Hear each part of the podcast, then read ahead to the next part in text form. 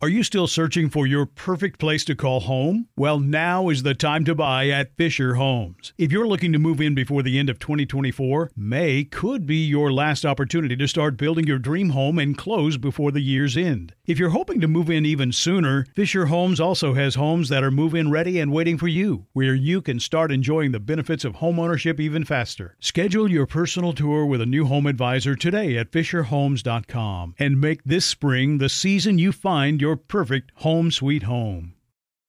Looking to step up your Mother's Day flowers? The Home Depot has an idea. Let mom's green thumb do some digging with colorful flowers, pots, and premium soils to bring out the most in her patios, walkways, and gardens. Right now, get Vigoro potting soil, just $8.97 for strong, healthy, vibrant plants indoors and outside. Shop our wide selection online and pick up your order in store and give mom the gift of a beautiful garden. Get Vigoro potting soil, just $8.97 at the Home Depot. How doers get more done. Trinity School of Natural Health can help you be part of the fast growing health and wellness industry.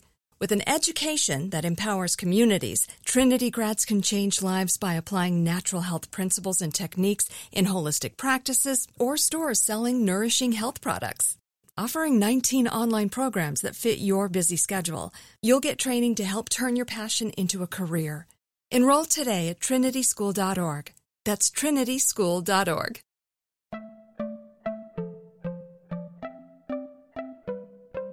Welcome to Money Making Conversations. It's the show that shares the secrets of success, experienced firsthand by marketing and branding expert Rushion McDonald. I will know he's given me advice on many occasions, and in case you didn't notice, I'm not broke. You know he'll be interviewing celebrity CEOs, entrepreneurs, and industry decision makers. It's what he likes to do. It's what he likes to share. Now it's time to hear from my man, Rushion McDonald. Money Making Conversations. Here we go. Welcome to Money Making Conversations. I am your host, Rushion McDonald. I tell everybody every week is my mantra to stop reading other people's success stories and start writing your own. I also tell people about their passion, to lead with their gifts, and don't let your age, friends, family, or coworkers stop you from planning or living your dreams. On my show, I interview for consumers as well as business owners access and give them access to celebrities, CEOs, entrepreneurs, and what I like to call industry decision makers. I ask them advice on giving us secrets to their success. My next guest is Dr. Simone Whitmore. She's a board certified OBGYN and star on Bravo's Married to Medicine.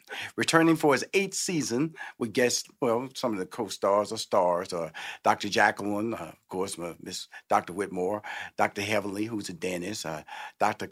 Tessa, who's an in occupational medicine, Toya, who's well, Toya, they're married to a doctor, and friends of the cast like Lisa Nicole, Quad Webb, and Kari Wells. New cast member this season, Anila, I saw on the pilot, first year. She's a fashion blogger, but she's married to a doctor. Dr. Simone Whitmore is on my show to talk about COVID 19, uh, civil unrest that's airing on the season that she's experienced personally as well, and the upcoming season of Married, which is the eighth season of Married to Medicine, and the realities of being a real doctor on a reality show. Please welcome to Money Making Conversation for the very first time, and I'm happy to have her on the show, Dr. Simone Whitmore. How are you doing? I'm doing excellent, and thank you so much for having me. First of all, uh, thank you for coming on the show. And um, you know, the, the, reality shows at one time were considered thought it would be a fad, thought they wouldn't last, and at one time they was really out of control. They were physically out of control, and a lot of a lot of noise, a lot of cussing, a lot of fussing, a lot of drink throwing, and you decided to, at being a certified doctor, into this realm. What what drove you, or what was the motivation behind being a part of Married to Medicine? The reason I was willing to film reality TV is because I felt that little black girls in America needed to see somebody that didn't come from money. I came from an alcoholic dad, a mm-hmm. single mom, mm-hmm. and I know how to have a good time mm-hmm. and live my life without the white coat. Mm-hmm. And I wanted little brown girls in America to see that if I did it, she can do it too.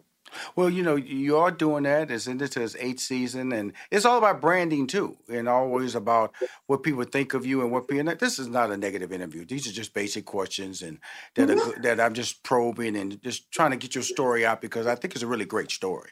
And I've watched the shows. I watched the show off and on over the years, and my background is casting and producing, so I'm very familiar with your talents and a lot of your cast members. Quad Webb has been on my show several times. I'm a big fan of hers, and so, mm-hmm. but when you you're when you're a practicing doctor like you are and you're on a reality show does it and you have a, a, a, practice does it ever become an issue with the people that you are that you that are your patients so most of my patients who've been with me for years they know who i am mm-hmm. i may say a little mild cuss word mm-hmm. in the office trying to be funny mm-hmm. and my patients understand me when i came to reality tv I came as my authentic self, no more, no less, just my authentic self. And what is your authentic self? I'm just asking. Mm-hmm.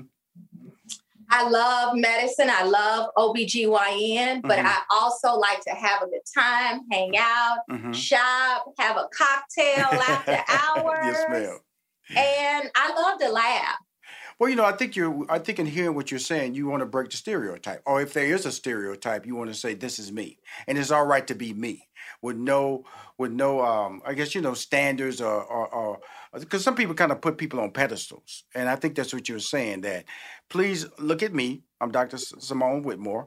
I am. I am board certified. I am successful. I'm happily married. I have a son about to go to college. He's living a good mm-hmm. life and you know, living in a beautiful home.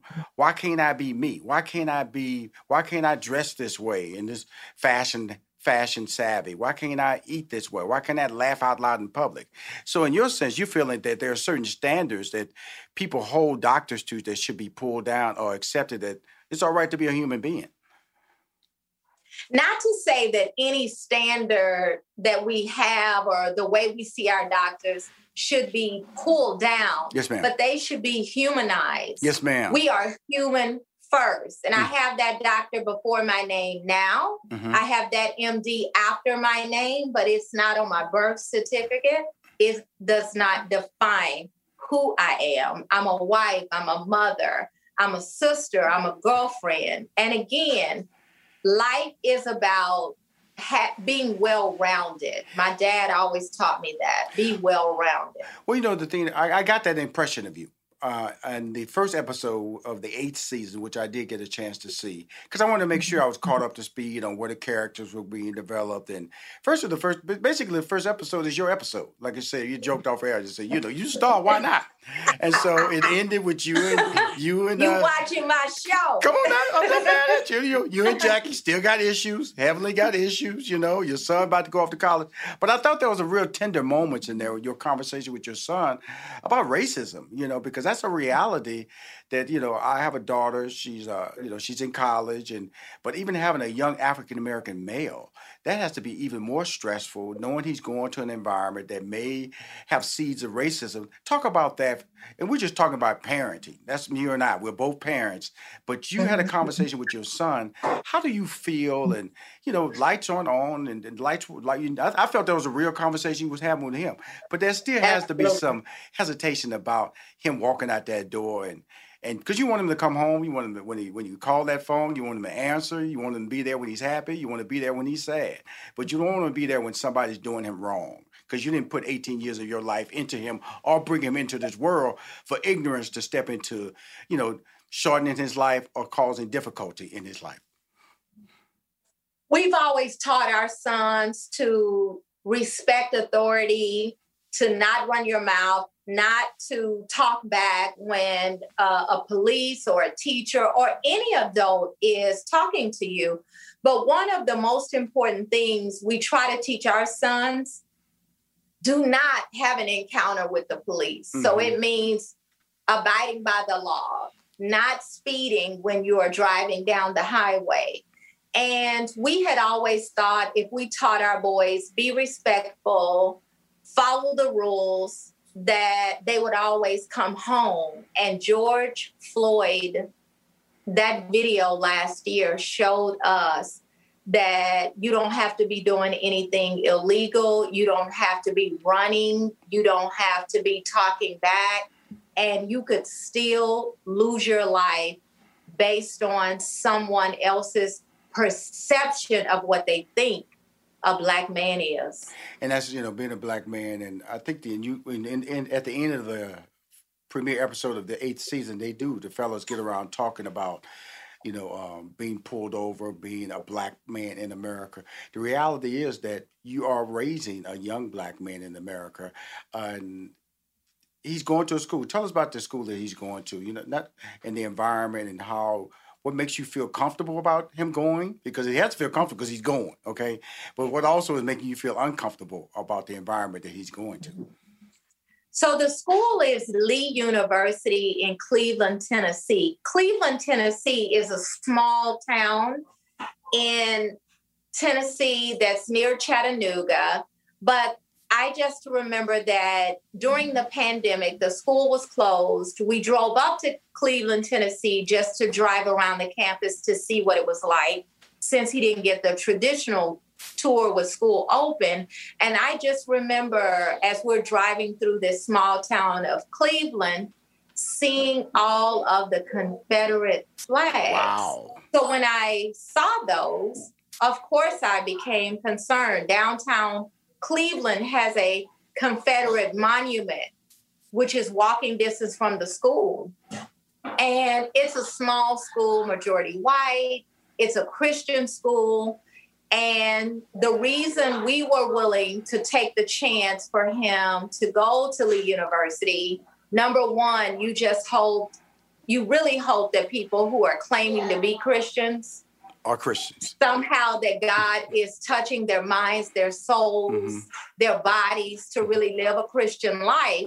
Mm-hmm. But, you know, there were some other basketball players whom he had spoken with over the summer who had not had any racial encounters and were not having any difficult time on campus is the reason we decided that it would be okay for him to attend Lee University. You know, the interesting thing about it is that this is part of Married to Medicine. This is a part of the lessons, uh, life lessons that are relatable to it because this that, that storyline was relatable to me. My daughter mm-hmm. was, uh, you know, uh, um, a tennis phenom at 16. And so she was going out mm-hmm. there playing. Then she blew out her knee at 19, and now she's in college. And I'm very happy for her. But mm-hmm. the reality is, is that where can you send your son that he won't experience racism indirectly or directly? You feel me?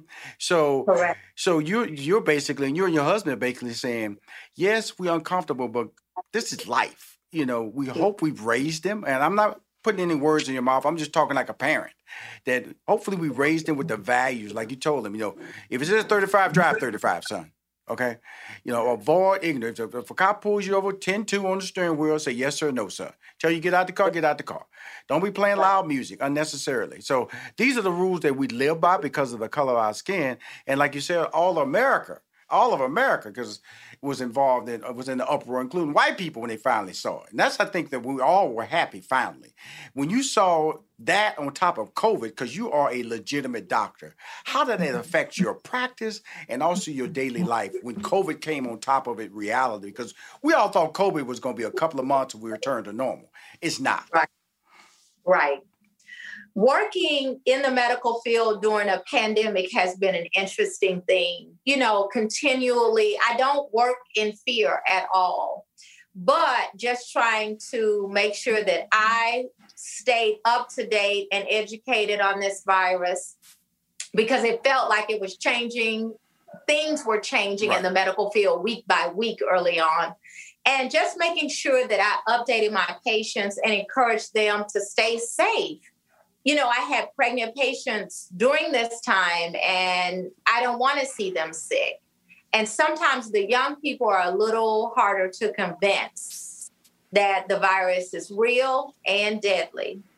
Well, you know, isn't it when we all immortal when we were that age? You know, we get sick, right. we get up. You know, I, I used to tell friends, you know, I, I should get a flu. I go play a game of basketball, and they say, sweat it out of me. And so right. I, I, try to sweat it out of me now. I'll be, I'll be laying on the court, Doc. right, right. You know, but the, the beauty of this show is that you have friends. You know, one of your friends, and this was one of the lead storylines of the opening season, was your friendship with Jackie 23 years in.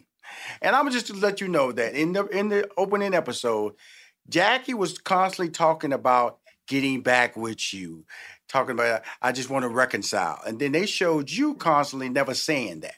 They constantly right. said that you, well, you know, I, I don't know what it is, what it is. You know, I, and as a producer and an editor, I know they can play characters to develop storylines. And so this is a person you've known for 23 years. She's an original member of the show along with yourself. Where do you go when you see these storylines being developed? And we're going to get to Heavenly in a minute, but I want to talk about the friendship of Jackie and Simone. Mm-hmm.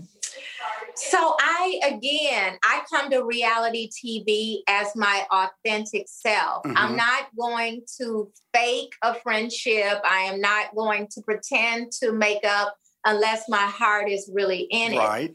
And Jackie and I have known each other a very long time. And of all the cast on this show, she knows me the best. Uh, I know her the best. Right. And I did not want to make up for TV sake. I just wasn't interested. Either we were going to have a genuine sit down conversation or not, but I didn't want to make up just for TV sake. And uh, I'm just asking now. I don't know. I'm just asking. So, what is makeup for TV sake versus having a genuine sit down? Would it be on camera or would it be off camera between you and Jackie? Um, it could be either one, quite frankly, because again, I'm going to express my real thoughts and opinions, and it doesn't matter whether a camera is rolling or not. Right. When you stay true to who you are, mm-hmm. it doesn't matter whether a camera is present or not. Well, you've shown that now. You've shown that. Now, Heavenly, how has Heavenly, who's a dentist, you know, y'all y'all joke about that a lot throughout the seasons, though. When you say Doctor Dennis, even Anila came in cracking jokes. How's she gonna crack jokes? She's a blogger, okay? Gonna crack jokes on the dentist. Um, so, how does she get in between the two of you guys? Did I miss that episode or something? Well, so in actual in actuality, I don't think that Heavenly came between me and Jackie. And that is how I felt last year. But in the pandemic, I spent more time at home. I was able to think about things and get my feelings in check, if you will. And basically, I mean, Heavenly and I have gone back and forth, back and forth, getting along, not getting along over the years since she started the show on season two. As a matter of fact, she hated me and Jackie when she started. We hated her. The feeling was mutual. But over the years, we had all grown to become close friends. But Heavenly and I would get into it, wouldn't talk for a couple of months, on and off camera. And Jackie always gave me her thoughts and opinions. She would tell me, I think you shouldn't even be taking this stuff Heavenly saying too serious. Mm-hmm. You shouldn't be doing this mm-hmm. or you should be doing that. Mm-hmm. And she always talked to both of us. This time, my friend of 23 years yes, decided yes. she didn't have any words on it because she, I guess she didn't want to hurt my feelings. But she knows me. She had never bitten her tongue before. Right. And you know that expression, cat got your tongue? I'll just leave you with the cash.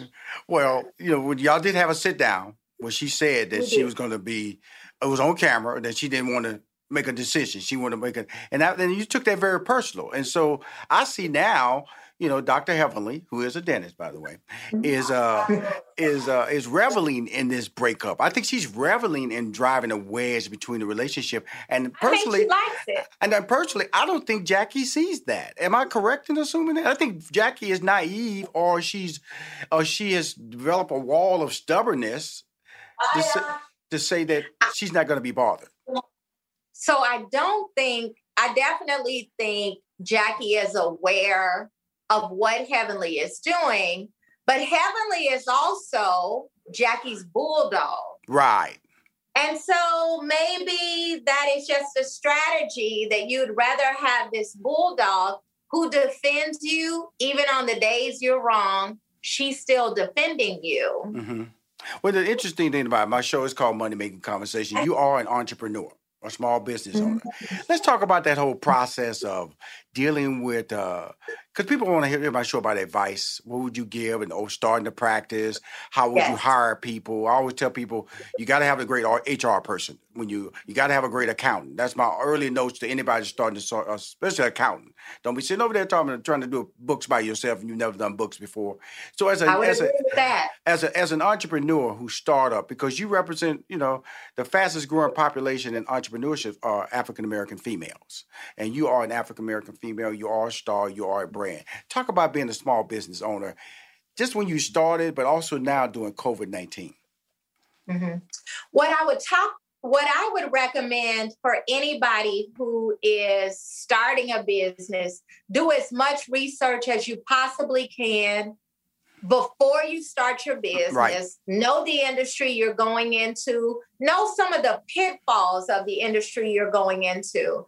And for me, I was already practicing medicine before I opened up a business. You can't even imagine how hard it's going to be until you actually open those doors. Right. But I do agree with you that you have to have an accountant who gives you advice regularly. And what I like to say is count all your pennies. Look for your pennies. Figure out ways when you're buying supplies that you could save money mm-hmm. because you may be only buying from this supplier, mm-hmm. but then somebody over here has it cheaper. Learn how to build relationships so that when you need help, you can get help. You need a banking relationship. That relationship with an accountant. You need uh, relationships with people in the industry who are doing the exact same thing you're doing just to get advice on the pitfalls when they actually happen, how to get out of those pitfalls. And just know that no matter what happens, you can always depend on yourself in business for yourself. There you go. Now, one, one, one closing question is about you didn't plan on because we talked about budget. You say always count your pennies, know where every penny is. We did yeah. not think, and I'm saying I'm a business owner. I did not see masks in my budget. I didn't see uh, hand sanitizer in my budget. I didn't see working from home in my budget. And uh, telemedicine, yeah. I'm sure, will picked up strongly in your business. But like I say, you're dealing with with you know OBGYN profession. So telemedicine mm-hmm. almost like what is that? So how did that affect your business model and also your employees? How did you work through that? Like I was able to do teleconferencing because I'm just dealing with graphics and I'm a production company, but you're in medicine. How did you deal mm-hmm. with that and how did your patients deal with that? So definitely finding PPE to purchase and purchasing PPE was an additional expense.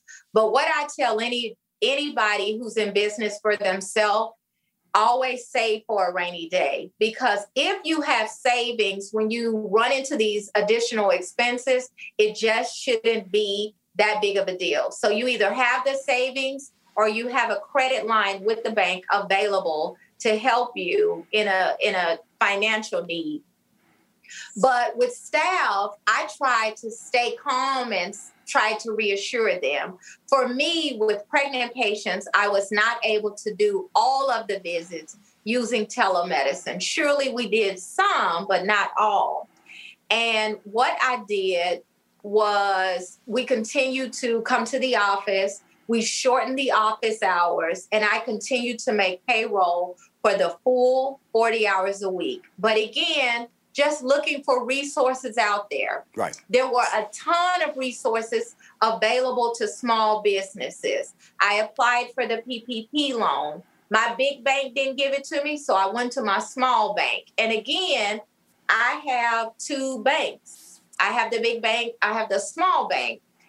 Nobody told me to do it that way. That is just one of those life lessons that I learned early on in practice, and I've been in solo practice since 2004. So you learn things, and there are always going to be hiccups and speed bumps. You just have to learn something from every speed bump in the road. Well, you know, I, I got to close, and I said it was my last question, but I had to bring this up because my wife is important in my life. You know, uh, when those speed bumps that you're talking about, those speed bumps, you got to turn to somebody for some truth and sometimes for some advice. Sometimes that truth is not what you want to hear, but it also comes with good advice because you know that person's going to be honest with you. So I'm leaving my question to your husband, who plays an amazing supporting role. I'm gonna just tell you, doctor, I'm a I'm a fan of yours. I've always been a fan of yours, and when you had that conversation with your son. Uh, when he was shooting that basketball, I was over the roof with you because that was pure that was pure honesty to me, you know, because it was relatable to me, and uh, and it and it and it and it was a seed that bore out of your husband being there because African American young men need that male that male look, how to treat women look, how what you do in all these different situations. So talk about the, your strong support group. You know, my man. Talk about him right quick before we close it out. so Cecil and I have been married for 25 years, and he has definitely been a great sounding board when I've asked him about business advice. And he loves to do research. But as any marriage goals, we have certainly had our struggles. Our marriage actually came to the brink of the brink of a divorce, which I shared on reality TV. And I was so thankful for this reality TV family who helped us to realize that we were being stubborn. We had stopped listening to one another. And we were able not only to reconcile, but to make some differences in our marriage so that we could keep on going and and not just keep going, but keep going strong. Well, my friend, thank you for coming on Money Making Conversation. I'm a, I just want to really lay it on the line because I know you do a lot of interviews and and I try not to be fake when I bring people. I try to do my research. I try to acknowledge the fact and I try to give good questions that allow you to move the conversation forward. But more importantly, I only want people on my show that I want to talk to. So, and I definitely wanted to thank you for having me. I want to thank you for taking the time to come on Money Making Conversation. And good luck. You are the star of Married to Medicine. Okay, tell everybody. Rushion said that. Okay, I said it, girlfriend. All right. Don't tell quiet. All right. We will be right back with more Money Making Conversations with your host, Rushion McDonald. It's finally here, the season of celebration. And no matter how you celebrate with family and friends, whether you're preparing for Reyes Magos or Karamu, lighting the menorah, or going to midnight mass, Kohl's has just what you need to make those traditions special. Plus, you'll find gifts for all your loved ones. Send warm wishes with cozy fleeces, sweaters, loungewear, blankets, and throws. Support minority owned or founded brands by giving gifts from Human Nation and Shea Moisture, or treat them to everyone's favorite activewear from top brands like Nike, Adidas, and Under Armour. And in the spirit of giving, Kohl's Cares is donating $8 million to local nonprofits nationwide committed to the health and well being of our communities. No matter how you celebrate, when you shop at Kohl's, you're right where you belong. So this season, give with all your heart with great gifts from Kohl's or Kohl's.com. If I could be you, and you could be me for just one hour, if you could find a way to get inside each other's mind Walk a mile in my shoes. Walk a mile in my shoes. Walk, Walk a mile, mile in, my, my shoes. shoes. We've all felt left out. And for some, that feeling lasts more than a moment. We can change that.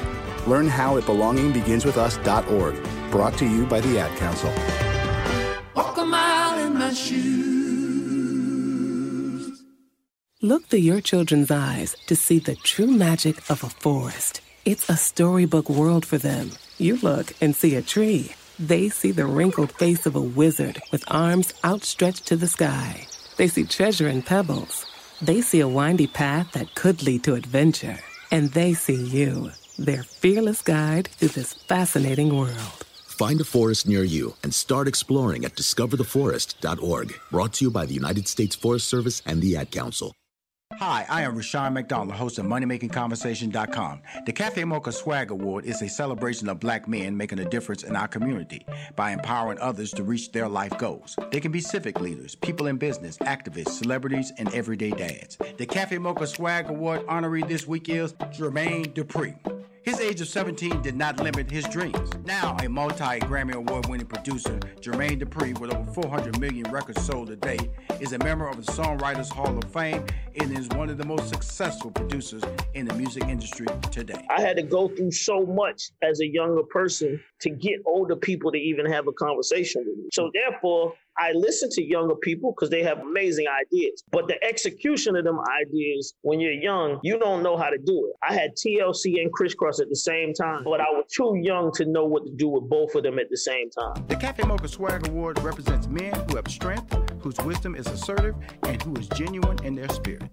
Welcome back to Money Making Conversations with your host, Rushion McDonald. My next guest, I've known a very long time, Dr. Ian Smith. He's the first, let me give you a history on his books here. First, uh, New York Times bestselling author of Clean and Lean, The Clean 20, Shred, Super Shred, The Shred Power Cleanse, and The Blast the Sugar Out, which I recommended for my mama. And uh, she used it dearly until she passed away. And is the host of the syndicated television show, The Doctors. He has created two national health initiatives. I was involved in the first one, the 50, 50 Million Pound Challenge with Steve Harvey and State Farm and the Makeover Mile. So I got great history with Dr. Ian Smith and served two terms on the President's Council on Fitness, Sports, and Nutrition. Dr. Ian Smith is here to talk about his newest book, Fast Burn The Power of Negative Energy Balance. This marks his 20th book. Fast Burn was released on April 13th. Check this out. And immediately his numerous bestsellers hit list grew. The book debated at number nine on the New York Times bestseller list, at number 19 on USA Today bestseller list, and number nine on Publisher Weekly bestseller list. Please welcome back again a dear friend, an inspiration, and uh, and a t- real doctor, by the way, Doctor to Money Making Conversation, Dr. Ian Smith. How you doing, my brother? Hey, Rushion, I'm great. Great to join you. How you feeling? Feeling good, man. Uh, you you still looking trim. You're still looking good. You know, you know. I, I I guess I've been seeing you all the way back to Jenny Jones days, right? Yeah, it's been a long time, and I, you know, I was saying to you before we started the broadcast that you know I'm getting old like everybody else. However, I'm in the fight. I think that in life, and a fight in a good way, not a negative way, but mm-hmm. you know, you can't just resign yourself to things just happening you have to say, I'm going to be convicted and determined um, to make a way out of no way. And so, what I try to do all the time is, and I'm not always successful, but I try every day to be a better me. And when it comes to the physical aspect, you know, I work out, lift a lot of weights. Mm-hmm. I try to eat better. I'm not perfect in my eating, but I try to eat better. Uh, and I think that if people follow just that basic kind of idea that I'm going to be better in my physical movement, better in my nutritional intake, I think people be happier, look better, and feel better.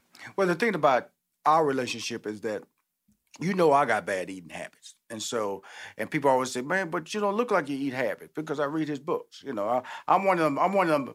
I'm one of them good and bad customers. You know, when it, when, it, when it gets bad, doc, I go to your book. When it's when it's good, I get off your book. You know what I'm saying? but uh, but it, it allows me uh, a system of uh, uh, of direction. And I think that's what we're trying to talk about here because so many people out there have health health issues, they have weight issues because they don't have direction. And also direction that's uh, I think is tied to common sense. And that's what I've always felt that your books are tied to common sense, correct?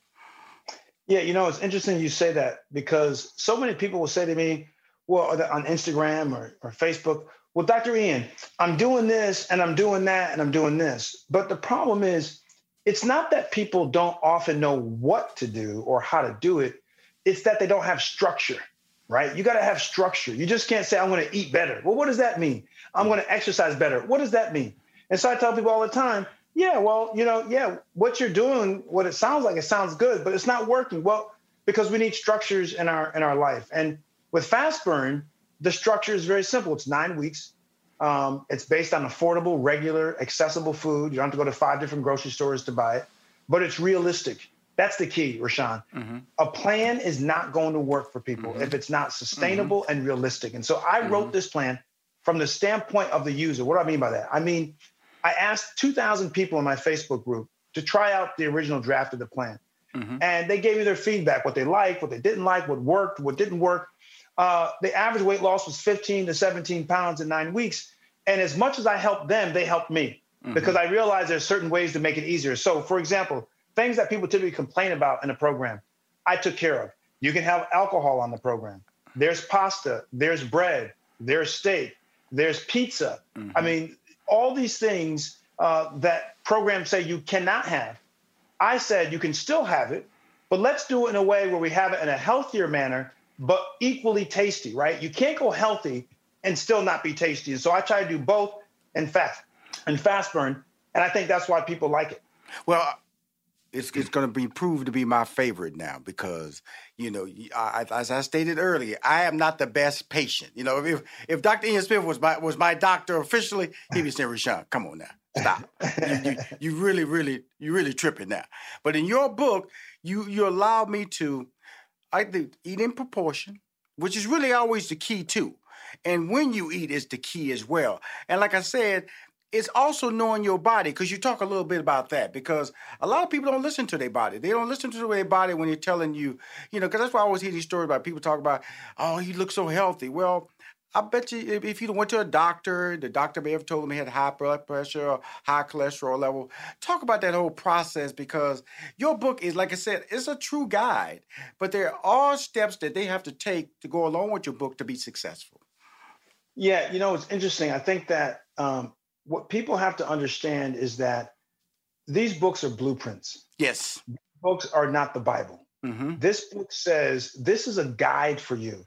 And the reason why people really like Fast Burn is because it's so customizable. Mm-hmm. Like when you think about it, you know, no one wants to be dictated to what they have to eat every day, mm-hmm. but they do want to have options. So there are options in the book every day, uh, every meal that has options to it. So you're mm-hmm. vegan, vegetarian, mm-hmm. pescatarian, mm-hmm. carnivore, it doesn't matter you can make it work for you.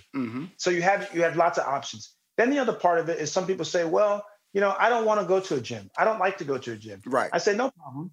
Chapter 13. These are all at-home exercises you can do without a gym membership, without the need for machines. 30 minutes, 40, four or five days a week.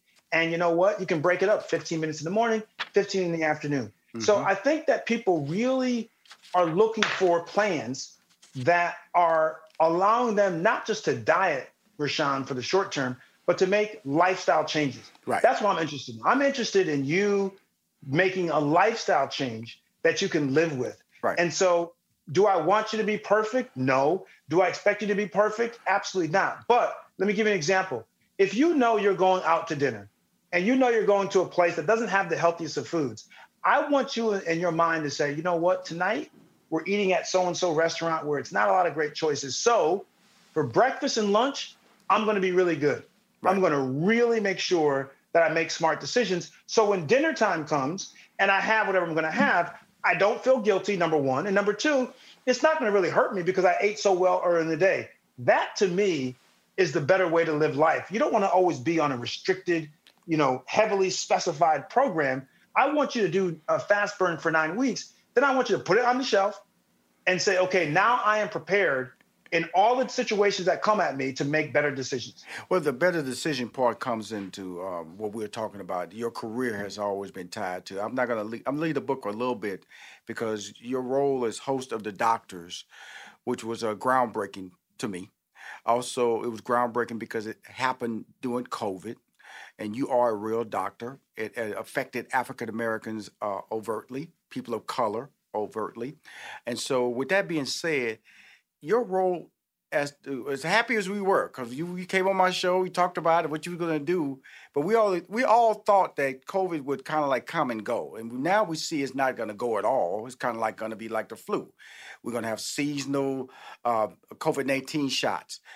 Let, We'll talk two questions. First question is coming into perspective your role and what you had to play as the host of the doctors and COVID 19, and then the long term would be my second of us living with COVID.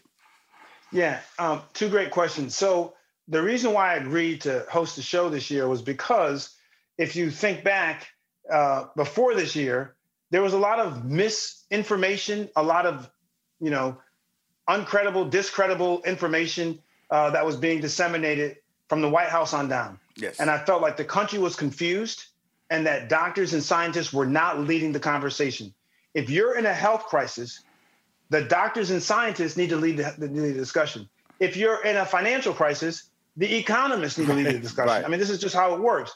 And so I felt like we had spent a year spinning our wheels, listening to all kinds of nonsense. And so this, to me personally, was a great opportunity to be on a big show with a big flat platform to bring in experts to talk about the issues. And I also want to bring in diverse experts. Yes. Because experts come in all shapes and sizes and all colors and backgrounds. So I wanted to bring people from all walks of life and all experts from all different voices to come in on the show. So that to me personally was very important. And I think we did a great job of being able to communicate to the rest of the country all things related to COVID, whether it was vaccines, treatment, people who are long haulers, uh, how do you raise kids during COVID, how do you date during COVID? All these topics were were important. And I think that when I look back at my career, this will have been a very important year because I had uh, some small say in shaping the conversation around COVID and, and, and dealing with COVID, and also trying to get people on air to talk about it in a credible way.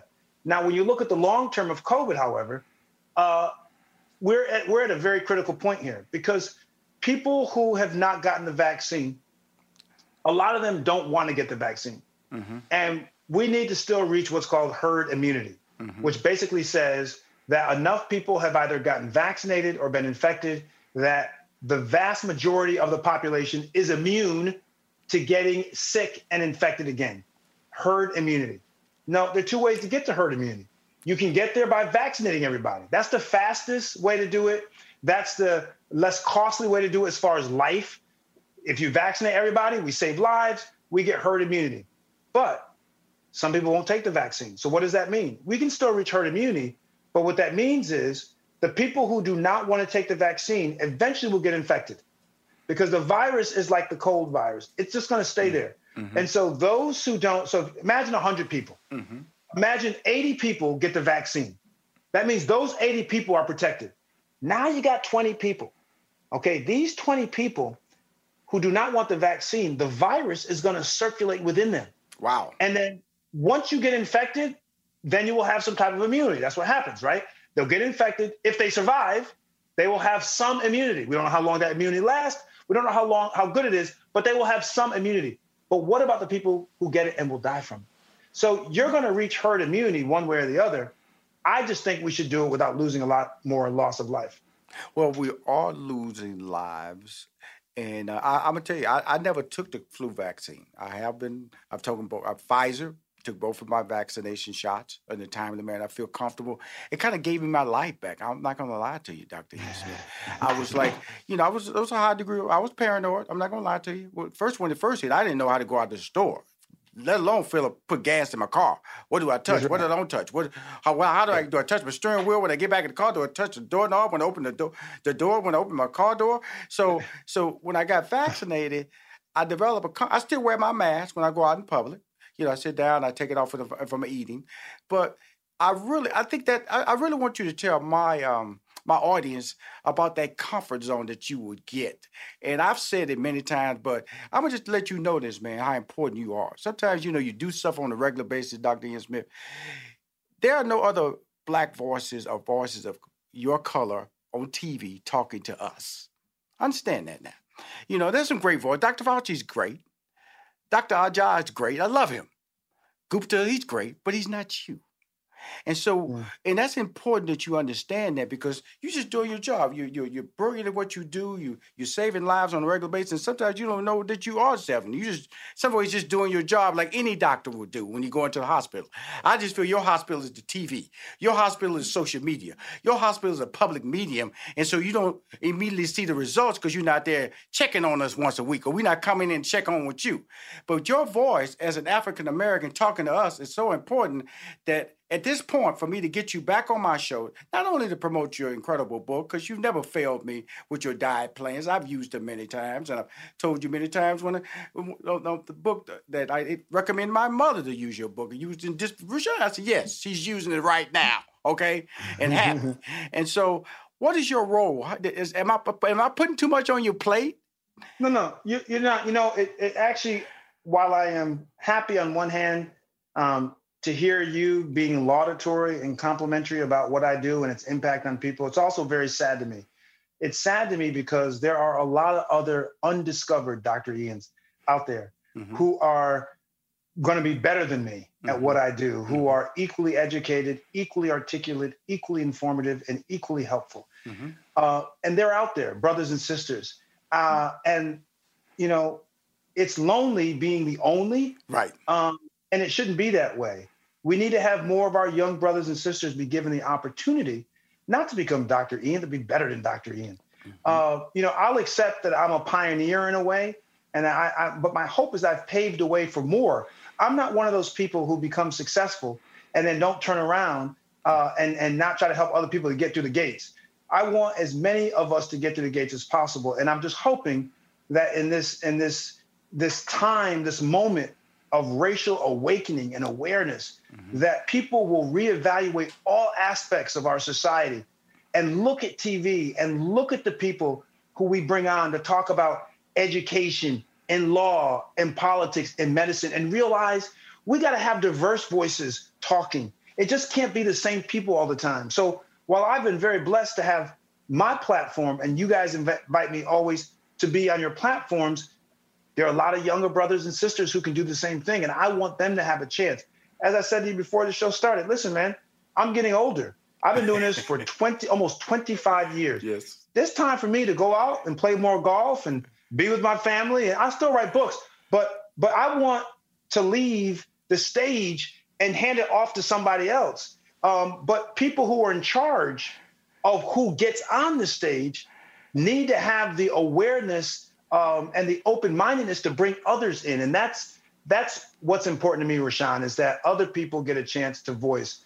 I am not uniquely intelligent. There are other intelligent people who've gone to great schools, who have great information, who can say the same thing, if not say it in a better way than I say it. I want them to have a voice and have an audience. So I'm hoping um, that when people look back on my career, they will say, not how many bestsellers that I have in books, but that they'll say, you know what, Dr. Ian Smith was a pioneer and he opened the doors for all these people to be able to come on and talk to the world uh, and represent us as African Americans in a respectful, proud, um, and professional manner. Okay, cool.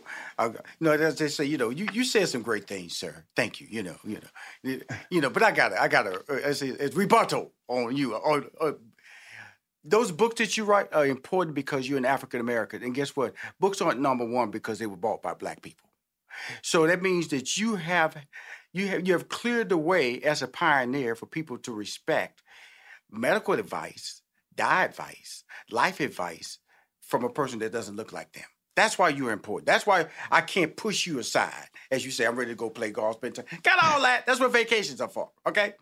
we're talking about we're talking about legacy creates a path. You know what I'm saying? I'm talking about when I'm in trouble, I need my voice. You know, when I was growing up, man, before the Fauci's and all the world, Dr. Welby, MD. You know, that's mm-hmm. my man. All right. And so these are the things that we grow up on. I'm just saying is that you have become an institution. And I'm just telling you to slow down, Doc. Okay. And realize that be appreciative of what I'm saying about you. I know you are. I know me and you go way back, but 25 years is just 25 years. Now, uh, now if you come on the show, come on the show with a pot belly, gray beard, and you're looking, I'm gonna say this might be our last interview with Dr. Ian Smith. Right? He looking pretty bad. Can you find his twin brother? Does his twin brother look like that? Or his twin brother looking? We really got problems. But you are not doing that. You're stabilizing yourself, and this is why I say you can't go away because see now we're battling age. Because see, what happens is people stop dreaming when they hit a certain age. They start mm. at 50, go, oh, I can't do that. 60, I can't go. See, I know it's 70, 80, 90. You still gonna be Dr. Ian Smith. We might be on book 30 by then. You might be, you you're gonna be on another council. You can still telling us the direction. And the reason I look at you this way, the reason I have to talk to you is this way, and I know you're gonna have a comment about this, and I want it, is that the next battle where you at right now is letting people know age should not define your dream. Am I correct mm. about that? Let me tell you something. Uh, a statement I came up with recently that I'm starting to like, and I say it more and more. Even if you live to be 100, mm-hmm. life is still short. And by that, I mean is that you are never too old uh, to dream, to chase dreams, to form new dreams. Think about it. Life is so short. You should spend the entirety of your life in the pursuit of fun and happiness and your dreams. Right. And it's not just about checking things off of a list, by the way, because when I check something off a list, I add something else because that is what keeps me going. You want to you want to keep going. And so I agree with you that you know as we age, uh, we tend to think, well, you know, it's a different season of your life. Well, yeah, life is seasons, but that does not mean, Rushion, that you stop the pursuit. that you stop the dreaming, that you stop looking up at the stars and thinking and wondering. Those things, I think, are the true texture and magic and beauty of our life. Absolutely. Now the book Fast Burn. Let's this is a nine week program. And the program is broken down into three parts. We're going to talk about ignition, intermission, and acceleration. Now, before we go there, when you say that the power of negative energy balance, what exactly does that mean? Yeah, before I explain that, let me just say uh, to people listening, uh, go to my Facebook group. We got 12,000 people doing Fast Burn together. The Facebook group's name is called Fast Burn Challenge. Mm-hmm. Fast Burn Challenge. And if you're not on Facebook, you can do it uh, through my Instagram, which is at Dr. Ian Smith. Spell the doctor out, I A N Smith. Let me explain to you the subtitle The Power of Negative Energy Balance. In life, we want positive energy. That's karmic spiritual energy. This is different. This is food energy. So, food, when we say calories in a food, that's measurement of food energy in the food. Food is energy.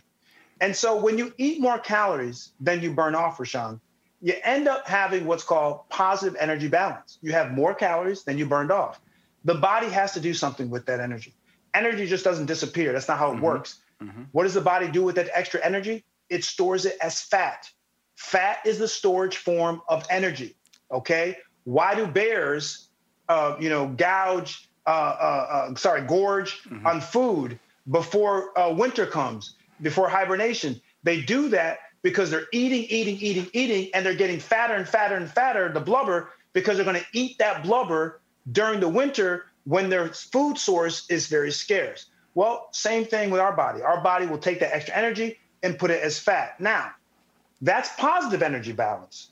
What you want to be, however, is the negative energy balance, just the opposite. So, in fast burn, you're still going to have all your meals and all your snacks. However, the amount of energy you get from them will not be enough to meet the demands of your body's energy needs. So your body has to find the energy from somewhere.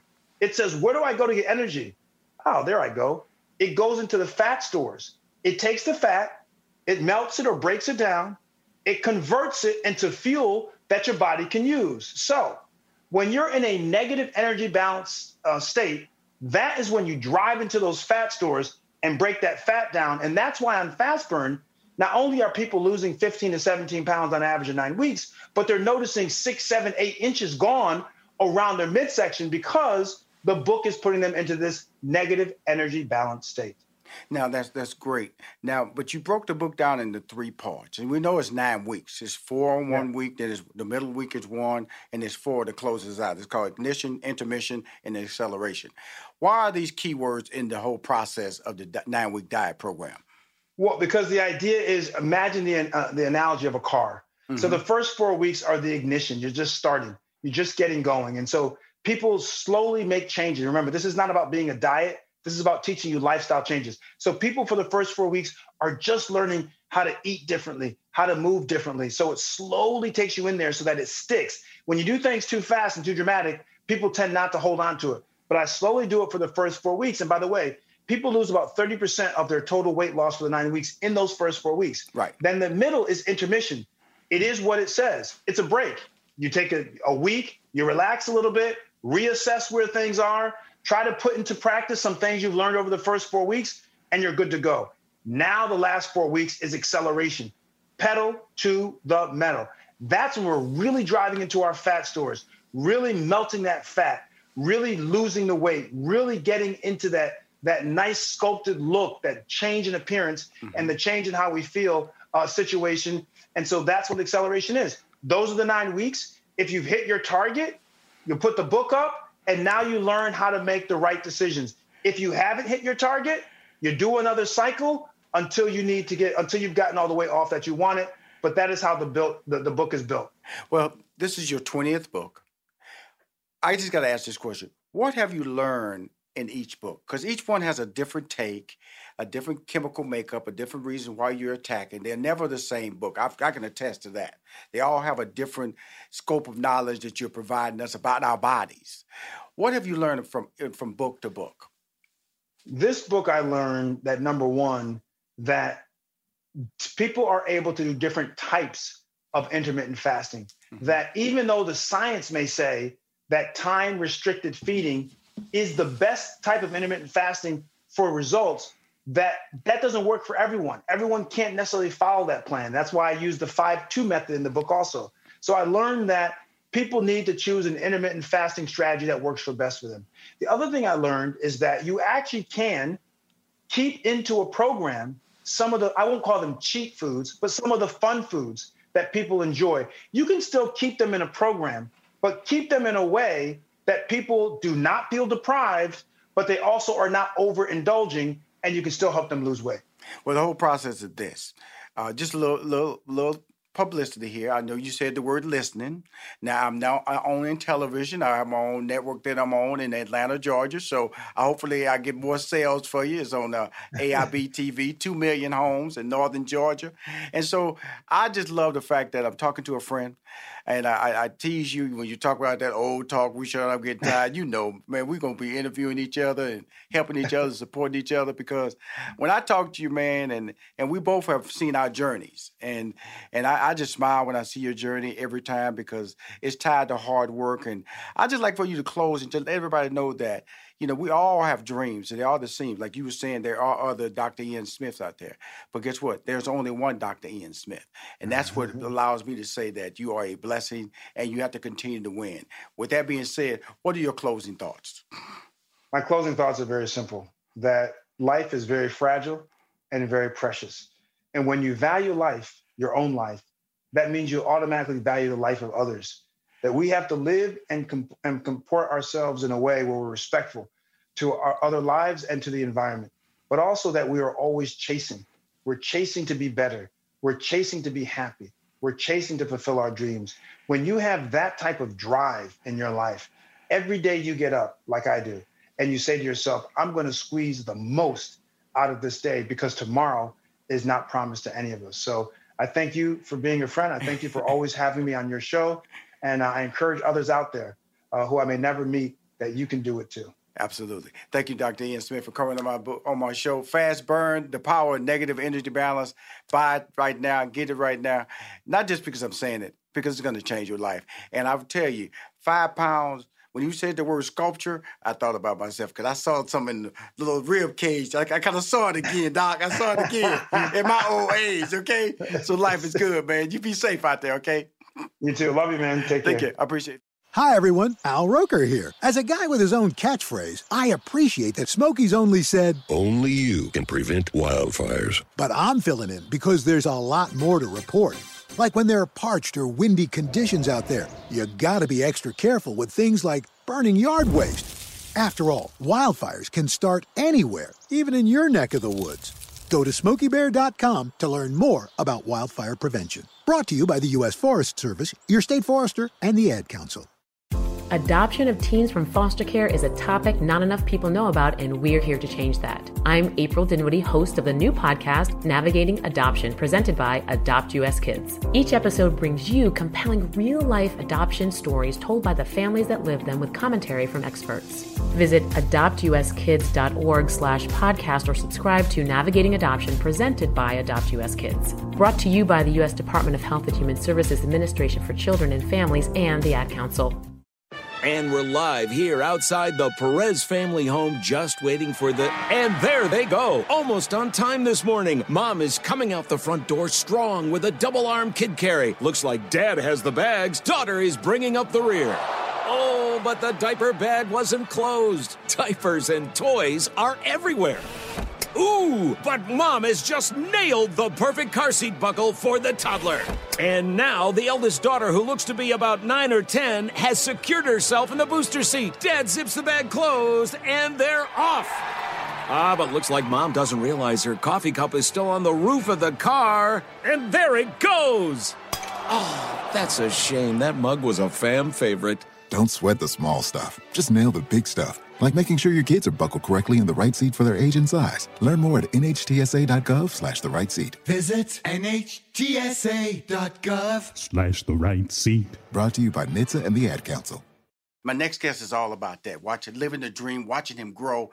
And I was so excited when, when they first booked him on the show, on his new show, Flatbush Misdemeanor, that's airing on Showtime. I said, no, no, no, no, no. I got to see the episode before I interview him. Lord have mercy, I'm glad I waited. I'm glad I pushed for it before he is breaking out funny. But see, here's the cool thing because I got to give his credit because I just want to give him some love before we get started because his name is Hassan Johnson. Hassan has been seen in many roles from The Wire, Brooklyn Finest. Now, hear what I'm saying that. That has nothing to do with funny, them two roles. That has nothing to do with being a comedian. He recently wrapped a recurring role in the hit ABC drama For Life. No comedy there. Okay, just setting you up for where are we going with this journey with Hassan. But he was recently seen in a comedic chops, okay? Tracy Morgan in the last OG. You might have saw him in top five, okay? Now he's in this new show, Flatbush Misdemeanor, which premieres May 23rd at 10:30 p.m. on Eastern Standard Time and Pacific on Showtime. You know, his character is Drew, a bold, direct man who's extremely protective of his loved one, in particular his niece. His demands come in conflict with his livelihood of both Kevin and my man Dan. Them two brothers, they the lead characters. They wrote it, they directed, they executive produced the whole series. Are fantastic. Please welcome to Money Make Conversation for the first time. The very funny, I'm gonna say to y'all, the very funny and talented Hassan Johnson. How you doing, Hassan? oh man, they what an introduction. Thank you, Rushion. I'm glad they definitely showed you the episode first. oh, man, you, this beautiful That's a man. bonus. Mm. Well, you know, the bonus is, is because you know I wanted to book you soon. I said, "Awesome, boy," and I went, "Hold on, he got a new show." Because you know, I because I, I, I, hate coming on there talking about something I don't know nothing about. And That- then I know it'd be just a lot of air, hot air getting blown around. I understand. Yeah, and then know. also I respect what y'all do. They don't want me coming on the show just revealing the pilot and nobody nobody watches. Well, I'm gonna tell y'all this. Right. We're gonna talk in like you know in uh, evergreen terms, generic terms about the pilot, but the pilot is hysterical. And this Oh, boy man. right here, this boy right here, I'm talking to right here, is uh he he played he stays in that little genre, little thug, little thuggish, Mhm. you know. But boy, he funny man. Talk about man. Let's talk about the series, and then we're gonna go back to when I first encountered you on the wire. And it's been a journey, man, a long journey of excellent opportunities. But you can get like it says stereotyped into certain Right. roles, and we're gonna talk about you coming out of that. And, and just being uh, uh, just super funny. And i'm hoping this is the character that you're doing. It becomes a hit series, so you can really, really show people your range. Talk about Mhm. Bush Misdemeanor and your character Drew.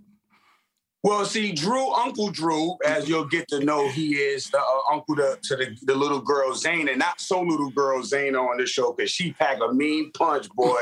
so anyway, Uncle Drew brings, I like to say, this balance to an array of this like dysfunctional characters, right? Because then while he's so overprotective of Zayna, he's this tough guy, this quintessential tough guy, mean guy.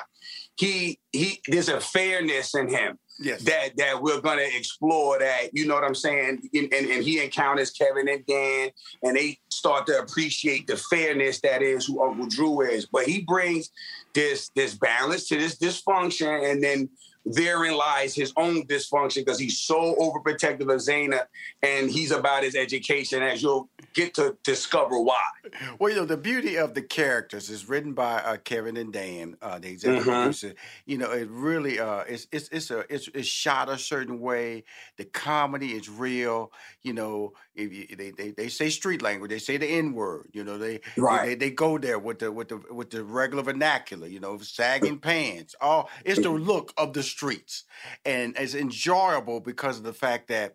I was not offended by anything I saw. I felt it was some of the things were very relatable. But then the characters, you love the characters and you engage by the realness of it. Now your character's real.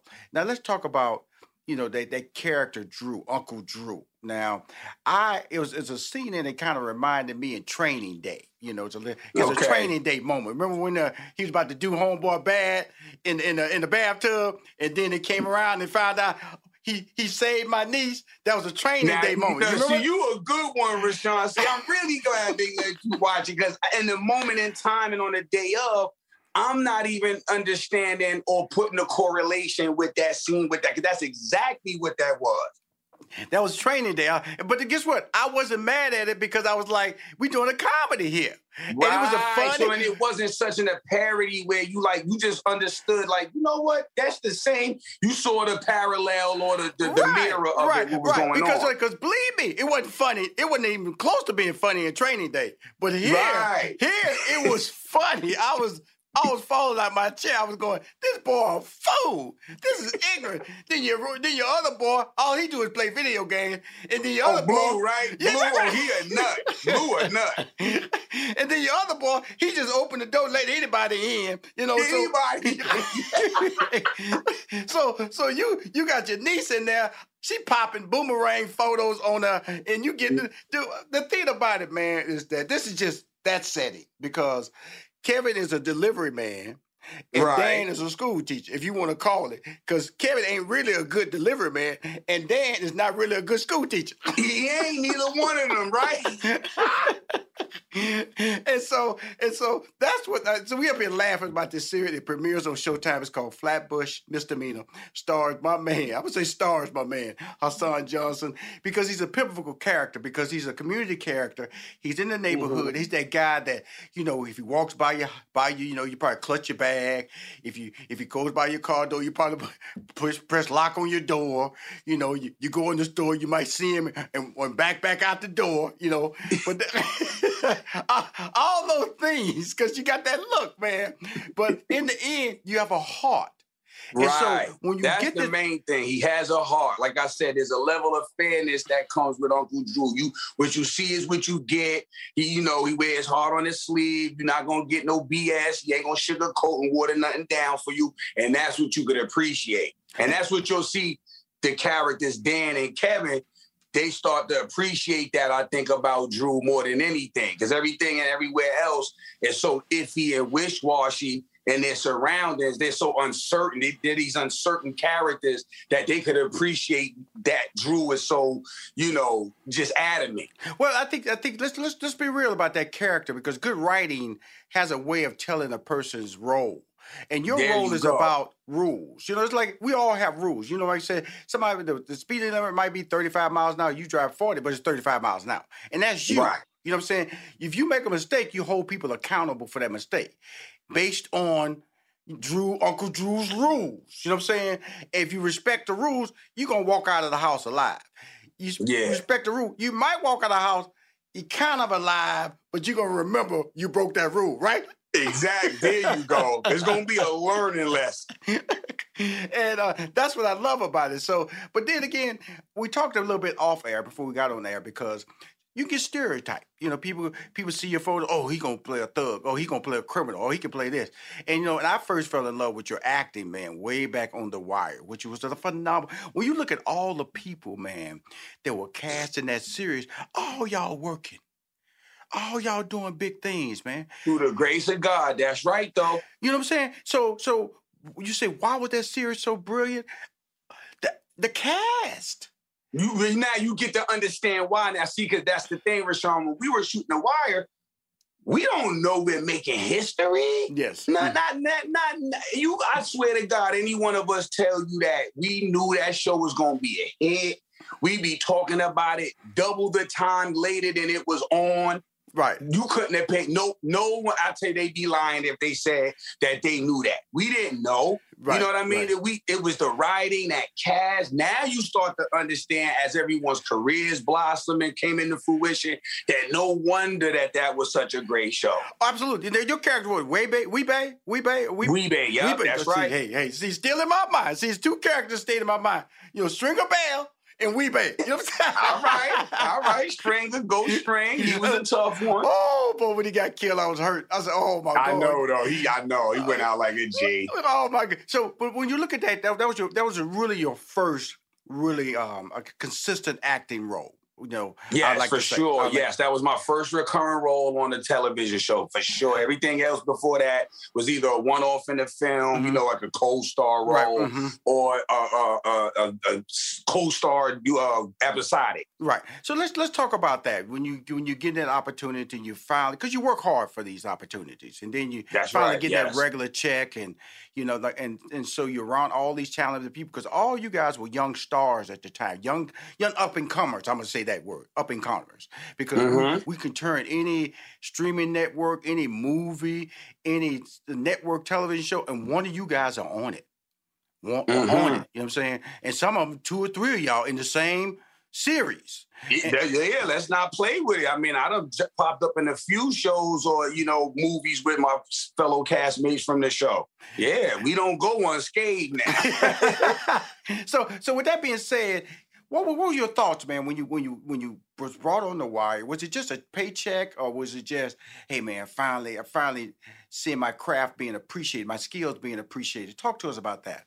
I, I think it was a mixture of both, but overall and ultimately, it was my my my craft being appreciated. Because I remember auditioning, right? Auditioning for The Wire was pre 9-11.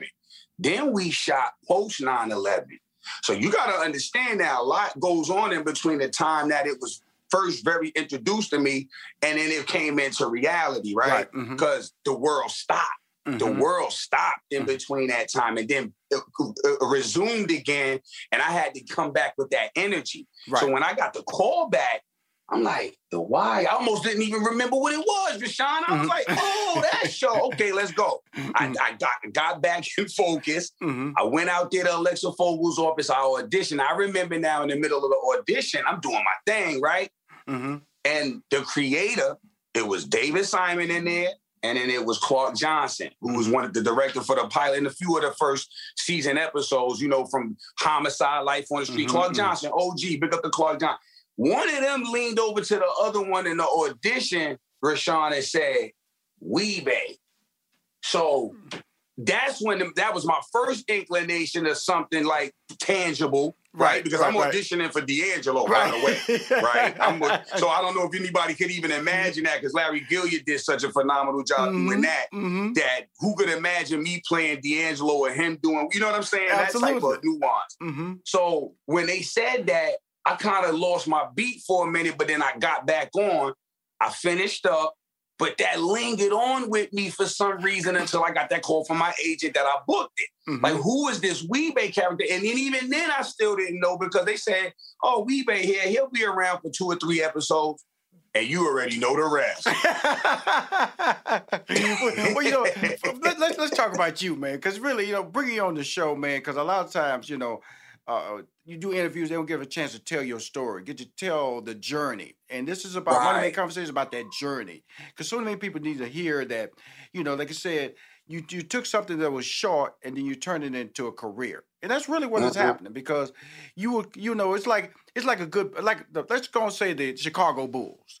If you made the Mhm. Chicago Bulls, guess what? You're a champion. All right. You when we look at it back now, we didn't realize, you know, the last dance showed us the greatness of the Chicago Bulls run. Now when we look back at the why, we go, wow. Look at all those people who came out of the wire. So really, when you look at Hassan, you were being pushed by the best every day. Talk to us about that that's that that surrounding. Talk about the the, the, the rehearsals. Talk about the, the you know being pushed and being mentored as well to be your best during that time. I mean, Rushion, one of the greatest experiences of my life. We talking about Wendell Pierce, Sonja Sohn, Lance Reddick, Clarke Peters. I mean, it, it keeps going. Joe, John Doman, uh, uh, Andre Royo, Michael K. Williams. You know what I'm saying? It just, it's just, it goes down the rabbit hole so crazy. And then whether you knew who those people were or not, by the end of the day's rap, you knew who they was. You feel what I'm saying? Absolutely, Michael You- K. you- Williams. come on now. Whoa, whoa. if you didn't know, now you know. And so that's when I knew I was being brought up with the best. And I said, oh, okay, th- this is this is turning into something now. I can see where this is really going. Now I have a career now. Because yeah, that uncertainty with, you know, being rejected. I mean, I'm in a line of work where I get rejected for a living. Mm-hmm. People don't really understand what that feel like. You go home after these auditions and you're not the the the, the uh the best man. Right, right, right. And and, and because you know that, that that's that's what it really is because rejection is so high in Hollywood. You know, just, just imagine just going on auditions, auditions, auditions, just then going job interviews, job interviews, job interviews, and then they just telling you you're not the one. based on your And look. you're not the one, and you know you are, but Right. they you gotta eat that. You have to accept that, dig down, regroup, revamp, and say I'm gonna come out and do better. Like, listen, for instance, I'm gonna tell you this is what happened for me. This is how I learned to cope with this rejection. Mm-hmm. I figured it like this: the more auditions you go on, the better your chances you booking something, right? Right. So as long as you going on auditions, you're working, you're sharpening your blade, you're getting better. Trust me, right? It's, and then, and then it's supposed to be fun. Mm-hmm. But then when you don't get the job, I mean, you know, there's no gratification, and you're like, what's so fun about that? Well, this is what I did for myself. I built the system up that for every 10 auditions, I'm gonna get one. That one, that 10% ratio out of 10, I'm gonna get one. I was able to live and come to grips and terms with that. And it was happening. Right. Every eight, every six, and then lower, lower, lower. Every other audition, I'll book a role. And then that's when you start to, you know, elevate in your mind. And then you start to believe in yourself because it's Yeah. a belief system you got you have to have to keep going. Wow. So how did you get into acting? Let's get that out. For let's hear the fans hear about that. How did how did Hassan Johnson get into acting? Oh man, all praise due to uh, Spike Lee, our Lord and Savior Spike Lee. I love you. he had an open call for a movie called Clockers. Mm-hmm. And a girl at school dared me to go to the open audition because I was just this like boisterous young boy. I, I played ball. I played football. I thought I was going to be a baller. They, Mm-hmm. and I was pretty smart. You know, I was in the, the academic classes, like the student athlete and whatnot. And everybody tried to get me to be more proactive with the academic stuff. You know, the Glee Club, the African Culture Club, the Math Club. I didn't want to do it. I just wanted to play ball, and you know, that's it. So she dared me because I always, I always said I wanted to be on television. Oh, well, why don't you go to this Spike Lee audition, Mister? I want to be on TV, and da- dared me in front of like the whole lunchroom. Right, I'm holding court at lunch, doing what I do, and she dared me in front. So I did one of those. All right, who going with me? And then everybody did one of these here. Don't ask me. And I went. It was like a dare. I went. I, I got up that Saturday. It was pouring down raining. It was in Harlem at a school. He had it at a public school in Harlem. I went up there, Rushion, and the rest is history. I went to one audition, turned into seven callbacks, and I and I got a principal role in Spike Lee film. Thirty million dollar budget out the gate. Love it, love it. Now, now we're making the transition. Top five. You know that that I think top five was the first time I, I saw you in funny scenarios. You know what I'm saying? But you still, Yeah, that, that, that- yeah, I'll, I'll say that was the first. You know what I'm saying? It might be something we're missing before that, but let's just say, yeah, we'll go with that. Let's go with that. You know, I'm, I'm, this is Rushion's career path for Hassan. You know what I'm saying? I'm, I'm, I'm tracking you. I'm tracking. You know, so top five. Top five was the, was the one for me. This started looking you because because I always like you know I've been fortunate in Hollywood to cast a lot of people, you know, see African American talent get pigeonholed. And when I saw you in top five, but you were still being yourself, but the but the spin on your words, the, the were, were funny. I said this guy's funny. So talk about that experience, and then we're gonna go to the last OG with Tracy and Tiffany Haddish, where you really started showing your comedy chops. Talk about Right, and, and and and top five birthed me even being able to have an opportunity and a shot to get on Last OG with Tracy and Tiffany, which was a blessing as well.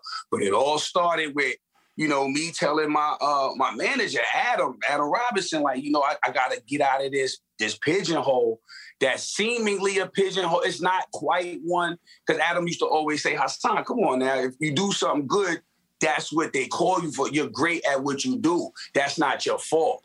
You can't beat yourself down about that. So if it's time to be the, the thug in this, you know, depending on what's going on and what the criteria is, then go out and be the best damn thug you can be. Ain't nothing Mhm. wrong with it. Mhm. And then um, I say, all right, until we get to that bridge and we can cross that bridge into the lighter hearted funny stuff, that's what we're gonna do. So what happens is when top five comes along, it's this character that's kind of just play, meant to play be played straight. Mm-hmm. and and and in a world of all these comedians and funny people naturally funny people. Because you know when Jay Pharoah talk he's just funny. Mm. when Sherri Shepherd talks she's just funny. When tracy talk they're just funny. Right. you know chris when they talk they're just funny. Their tonality their diction Right. delivery is just funny. So they ain't got to do much because they're established. We know that. But then here i go so i'm not gonna go above and beyond either my best my best bet is to stay in my lane and go straight. Right. And that's what I did because I was fortunate enough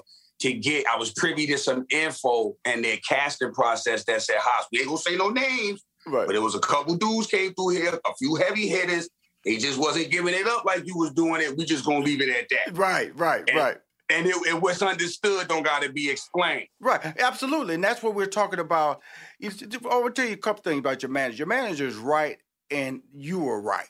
Because if you don't fight for change, Hassan, then people will settle for what you get. And by yes. you fighting, you know, let's talk. This is what we're talking to anybody who's watching the show or listening to the show.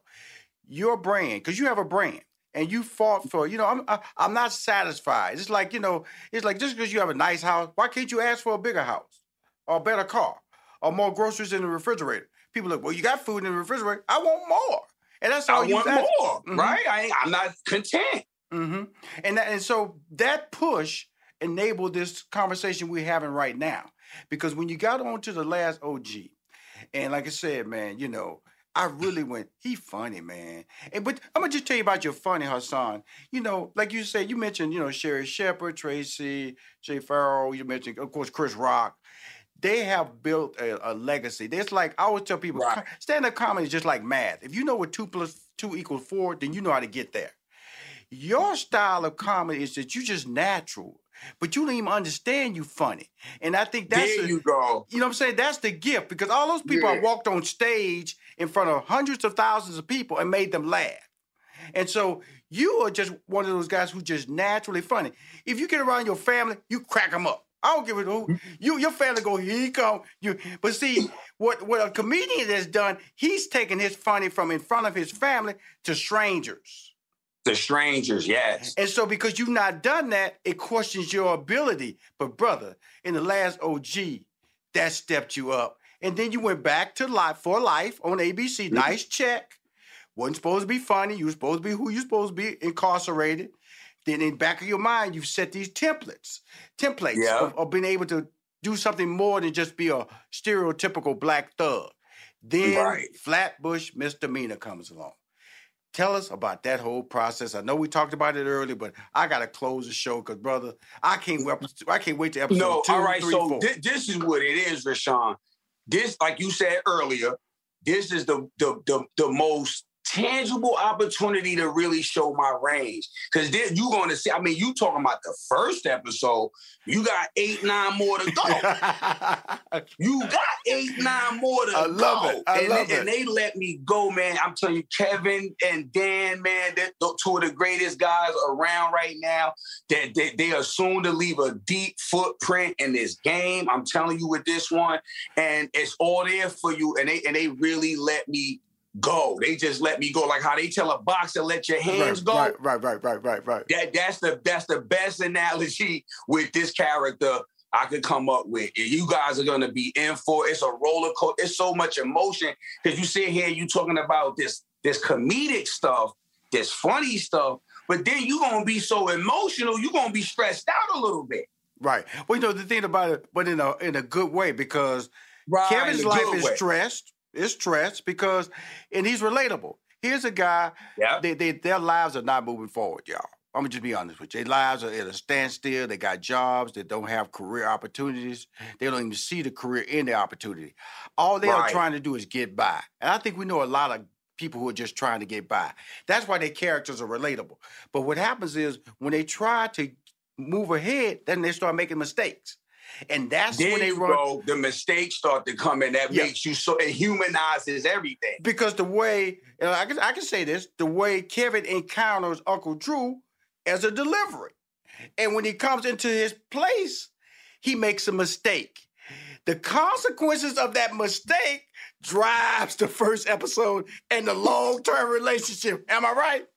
Yes, it does. That's it. That one mistake. And you know, I always say, Rushion, in real life, I always tell people, you can't be upset about what is and what's not at the moment in time because what you have to realize is every decision you made yes. from out the womb to this day right now in, in May of 2021 is that every direct decision led you to where you are, whether you're eh, eh, currently happy, sad, whatever the case is, right? Etc. Mm-hmm. Every decision you've made led you up to right now. And guess what? It's a beautiful right now. He's the it star. Is. I'm telling you something, man. The blessing in this interview, man, was that I, am always been a fan, Hassan. I've always been a fan. Thank you, my brother. And then and then going to Showtime say, I want to interview my boy, but I gotta see the pilot. I saw the pilot, man. I am recommending. I, I am mad because it, it, it's several weeks away before it premieres. So I know. Listen, but you made my whole month, the rest of my year, Rushion, because you know we we don't know what we in for. So you telling me is rest assurance that we doing something right. Uh, I, I'm telling you, Hassan. I, I, you know, I ain't got time to be lying to you, okay, brother. Yo, I'm just saying like that. It's funny, okay?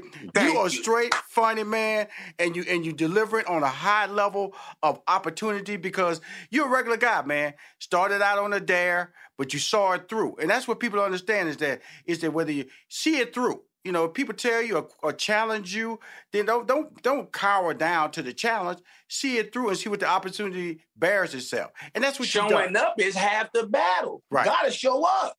Well, my man, I want to thank you for coming on Money Make Conversation, Hassan. You know, thanks again. for having me, Rushion. We gonna catch back up I, I halfway through the season or something. We do a recap. I, you know, I gotta come back to you. Flatbush Misdemeanor premieres May twenty third, ten thirty Eastern Pacific Time on Showtime.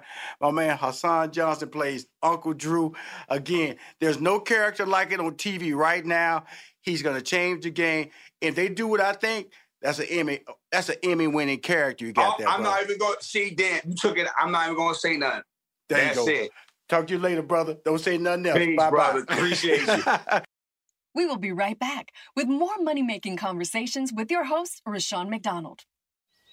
What grows in the forest? Trees? Sure. Know what else grows in the forest? Our imagination, our sense of wonder, and our family bonds grow too. Because when we disconnect from this, and connect with this. We reconnect with each other. The forest is closer than you think. Find a forest near you and start exploring at discovertheforest.org. Brought to you by the United States Forest Service and the Ad Council. Look through your children's eyes to see the true magic of a forest. It's a storybook world for them. You look and see a tree. They see the wrinkled face of a wizard with arms outstretched to the sky. They see treasure in pebbles. They see a windy path that could lead to adventure. And they see you, their fearless guide through this fascinating world. Find a forest near you and start exploring at discovertheforest.org. Brought to you by the United States Forest Service and the Ad Council. What grows in the forest? Trees? Sure. Know what else grows in the forest? Our imagination, our sense of wonder, and our family bonds grow too. Because when we disconnect from this, and connect with this. We reconnect with each other. The forest is closer than you think. Find a forest near you and start exploring at discovertheforest.org. Brought to you by the United States Forest Service and the Ad Council. Hi, I am Rushion McDonald, host of MoneyMakingConversation.com. The Cafe Mocha Swag Award is a celebration of black men making a difference in our community by empowering others to reach their life goals. They can be civic leaders, people in business, activists, celebrities, and everyday dads. The Cafe Mocha Swag Award honoree this week is John Hope Bryant. Where there's hope, there's John Hope Bryant. A mentor to many Brian has dedicated himself to sharing his failures and successes in life and business as well to empower the next generation of entrepreneurs. And Operation Hope and Shopify have partnered to create 1 million new black owned businesses. You need to be about building wealth. You can't build wealth without compounding. You can't compound without something other than you. In this case, employee, technology, infrastructure, systems. So I decided not just complain about it, but try to do something about it. So we partnered together with Shopify, the second largest e commerce retailer in the world. The Cafe Mocha Swag Award represents men who have strength, whose wisdom is assertive, and who is genuine in their spirit. Welcome back to Money Making Conversations with your host, Rushion McDonald. Welcome to Money Making Conversations. I am your host, Rushion McDonald. I always tell people it's time to stop reading other people's success stories and start writing your own. I always tell people to lead with your gifts and don't let your age, friends, family, or coworkers stop you from planning or living your dreams. My interviews I have on Money Making Conversations are with celebrities, CEOs, entrepreneurs, and industry decision makers. Now, today, will include love matchmakers. My next guest is Spicy Marty. She's a magnetic matchmaker and relationship expert who's focused on encouraging individuals and couples to unlock the power of their passion in order to attract their purpose mate. She is the founder of the Spicy Life, and we'll discuss Spicy Marty's career journey and the Spicy, that's S P I C Y fundamentals. Please welcome to Money Making Conversations, Spicy Marty. How you doing? I'm doing amazing. Thank you for having me. Well, great. Uh, uh, great for coming on the show, you know, about relationships. And we come out of COVID, you know. Uh, I, I remember doing COVID, I was like, boy, I'm so glad I'm not in the game, boy. Uh, it, you know, you couldn't, you know, you know, you, you, if you kiss somebody, you're going to get COVID. You have relationships, somebody, going to have COVID. You know, you know, the online and apps were just exploding. These relationships, you swap it right, swipe left, swipe COVID left, swipe COVID right. It was just, uh, it was just really crazy in 2020 and now you you said during that period your business flourished. Yeah. I know i almost um there's a little bit of um guilt when i say like business was amazing for me right? Because there was so much hardship going on um, from a financial level to a romantic level for you know the entire world. But being in an industry that focuses on helping you find love and your purpose mate actually it was an eye-opening awakening experience for a lot of folks i think um, deciding like hey this is time for me to get serious. Who knows if i'm going to spend another year in quarantine isolated? I really should you know take my companionship and relationship uh, growth serious. So because our fundamental elements are based off of self passion intimacy communication and learning to say yes a lot of people decided that they were going to invest in themselves uh, and make sure that they don't spend 2021 and 2022 mm-hmm. uh, alone. And so business has been amazing. Well, we're going to talk about biz- your business and the model in a minute, which is love. But I want to go back to, you know, we don't always start there.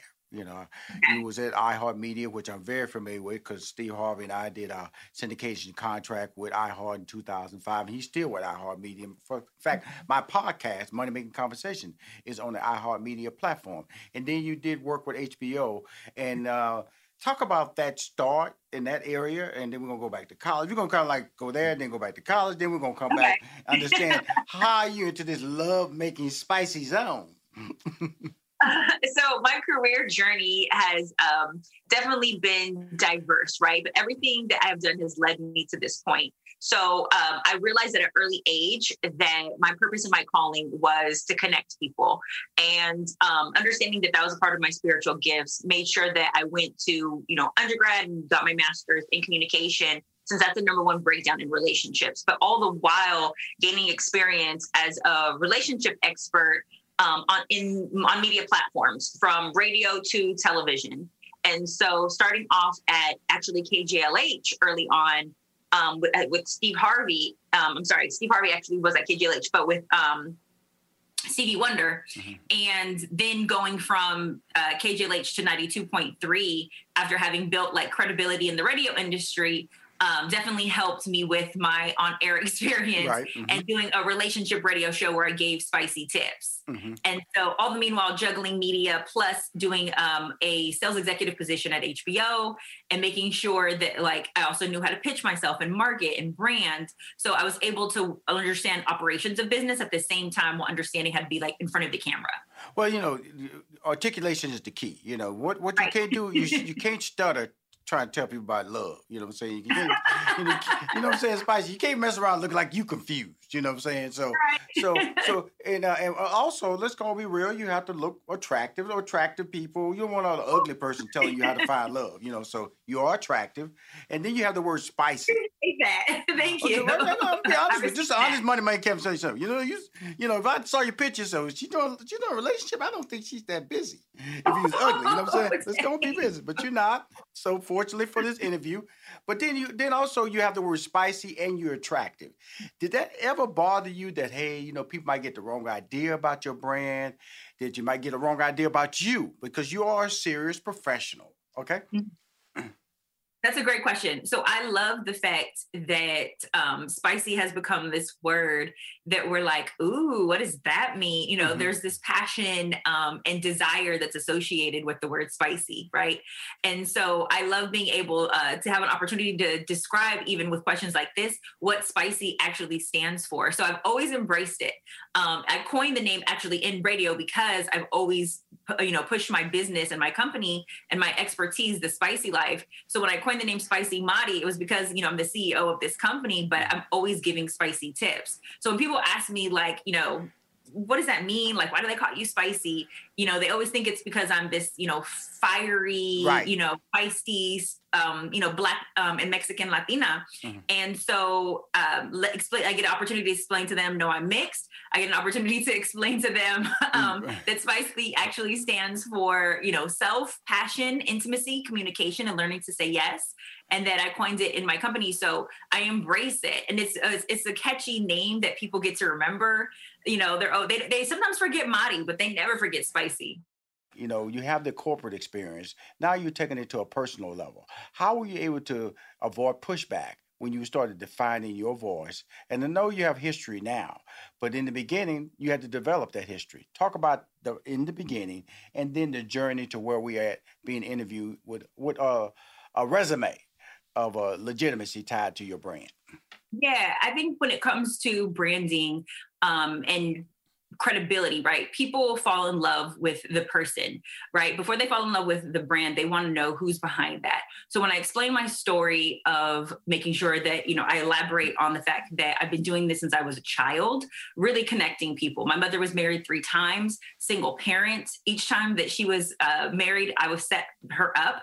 I was going up to men in the grocery store, at the gas station, pitching my mother to them because I wanted a dad so bad. Mm. And so I got really good at marketing at a very young age. Um, and, you know, my mom's on husband, you know, number four now. Uh, uh. So like, it's safe to say I'm really good at what I do, but understanding that you need the education and the credibility behind that, right? I went to school, mastered in communication and really developed my method there. So all of the information that I have is based on true research, tried, tested, and proven. So when anyone comes from me and they're like, you know, well, what makes you an expert? You just get to go around saying you're an expert. I'm like, yes, actually, I have even more than 10 years of experience. I've been doing this my entire life, setting mm-hmm. up over uh, multiple couples where they've actually walked down the aisle, had children based off of my, you know, connection, and then have relationships right now that are flourishing, that are get, you know, getting to the point of the proposal and coaching my clients and seeing them all the way through. So I love when people question, you know, what makes you an expert or what makes you a guru mm-hmm. because it gives me the opportunity to really explain all of the investment and time that I put into this. And when people hear your story from a branding perspective, like they want to not just believe you, but they want a relationship with you. And being in a relationship industry, I understand that you need self awareness. You need to bring that passion and fire you need to have intimacy create a bond with your you know audience and you need to have amazing communication in deciding how you deliver that message. And then you also need to be willing to say yes to the risk yes to the unknown understanding you know that not everybody's going to believe you but that's okay if you believe you you're going to push that message anyways. So spicy applies to everything. Absolutely. So this now you're the founder of the spicy life okay? Again carrying that brand spicy taking it from a standpoint of using the word that's very popular, used for a lot of different. It describes a lot of different things, but in this mm-hmm. case, it describes romance. You're trying to trying to find that purpose mate. Now, yep. what is the purpose mate? So I love the purpose mate term, right? Because it makes you wonder, hmm, it's not something that we hear often. Mm-hmm. Most people think of soulmate. They've gotten familiar with that word. And that is when you have um, deep affection, romantic feelings for someone, amazing chemistry. Mm-hmm. When I speak to purpose mate, what I'm talking about is having chemistry and compatibility. So you need both of those elements. You can't just have the fire and desire. You also have to have the compatibility element. And then in addition to that, you have to be someone who understands and knows your purpose in life mm-hmm. and then wants to be with someone who understands their purpose. And then you guys merge two purposes together to help one another form or build your empire. The mission that you were put on here to do, you're very clear on that and you understand your role in that person's life.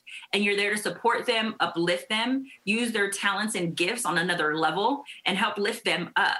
So your purpose mate is way bigger than just like, ooh, you know, he's fine. I love him. No, your purpose mate is like, how do I get you to where God intended for you to be? And it's by any means necessary, no matter what comes against us to try to destroy us. I'm pushing you, boo. I love Marty. Ooh, he's fine. uh, now, which is very true. Now, this is why I like what you just said. First of all, soulmate really has not been working in the marriage world because 50% mm-hmm. of the mm-hmm. marriage is in in divorce. Now, when you ask somebody what is your soulmate, they really can't explain to you what that is. Mm-hmm. What exactly is a soulmate? Now, when you went purpose mate, you actually had a point of view that had credibility. I understood it, and it I, I brought value. So uh, to me, this whole purpose mate, if you find a purpose mate, the percentages of successful marriages may go up. Yeah. Because soulmate is not working. I'm just sorry. It has, it's not working. It's fallen. It's failed because can't nobody explain what a soulmate is. I can't tell you. I've never used the word soulmate, but purpose mate I could use because mm-hmm. it has. It, you know, it's like anything you do in life, like a good job. You have to yep. know it's a contract, and people tend to forget that marriage is a contract. You know, and you have the right to break it if it's not working for you. Now, in this situation, your purpose mate, like you said, is, is turned to that person's purpose, that person's purpose, of what they want to do with their lives. And that never comes up in being a soulmate. I really like that concept that you really have honed on to because it, it makes it made me think. It made me get a clear understanding of, okay, when I look at somebody, I always tell people like, you know, when you when you, you can marry for money, you can marry for somebody who's educated. You can marry for mm-hmm. somebody because they. But if you marry for fineness, you marry because he. Uh, oh, he make me laugh.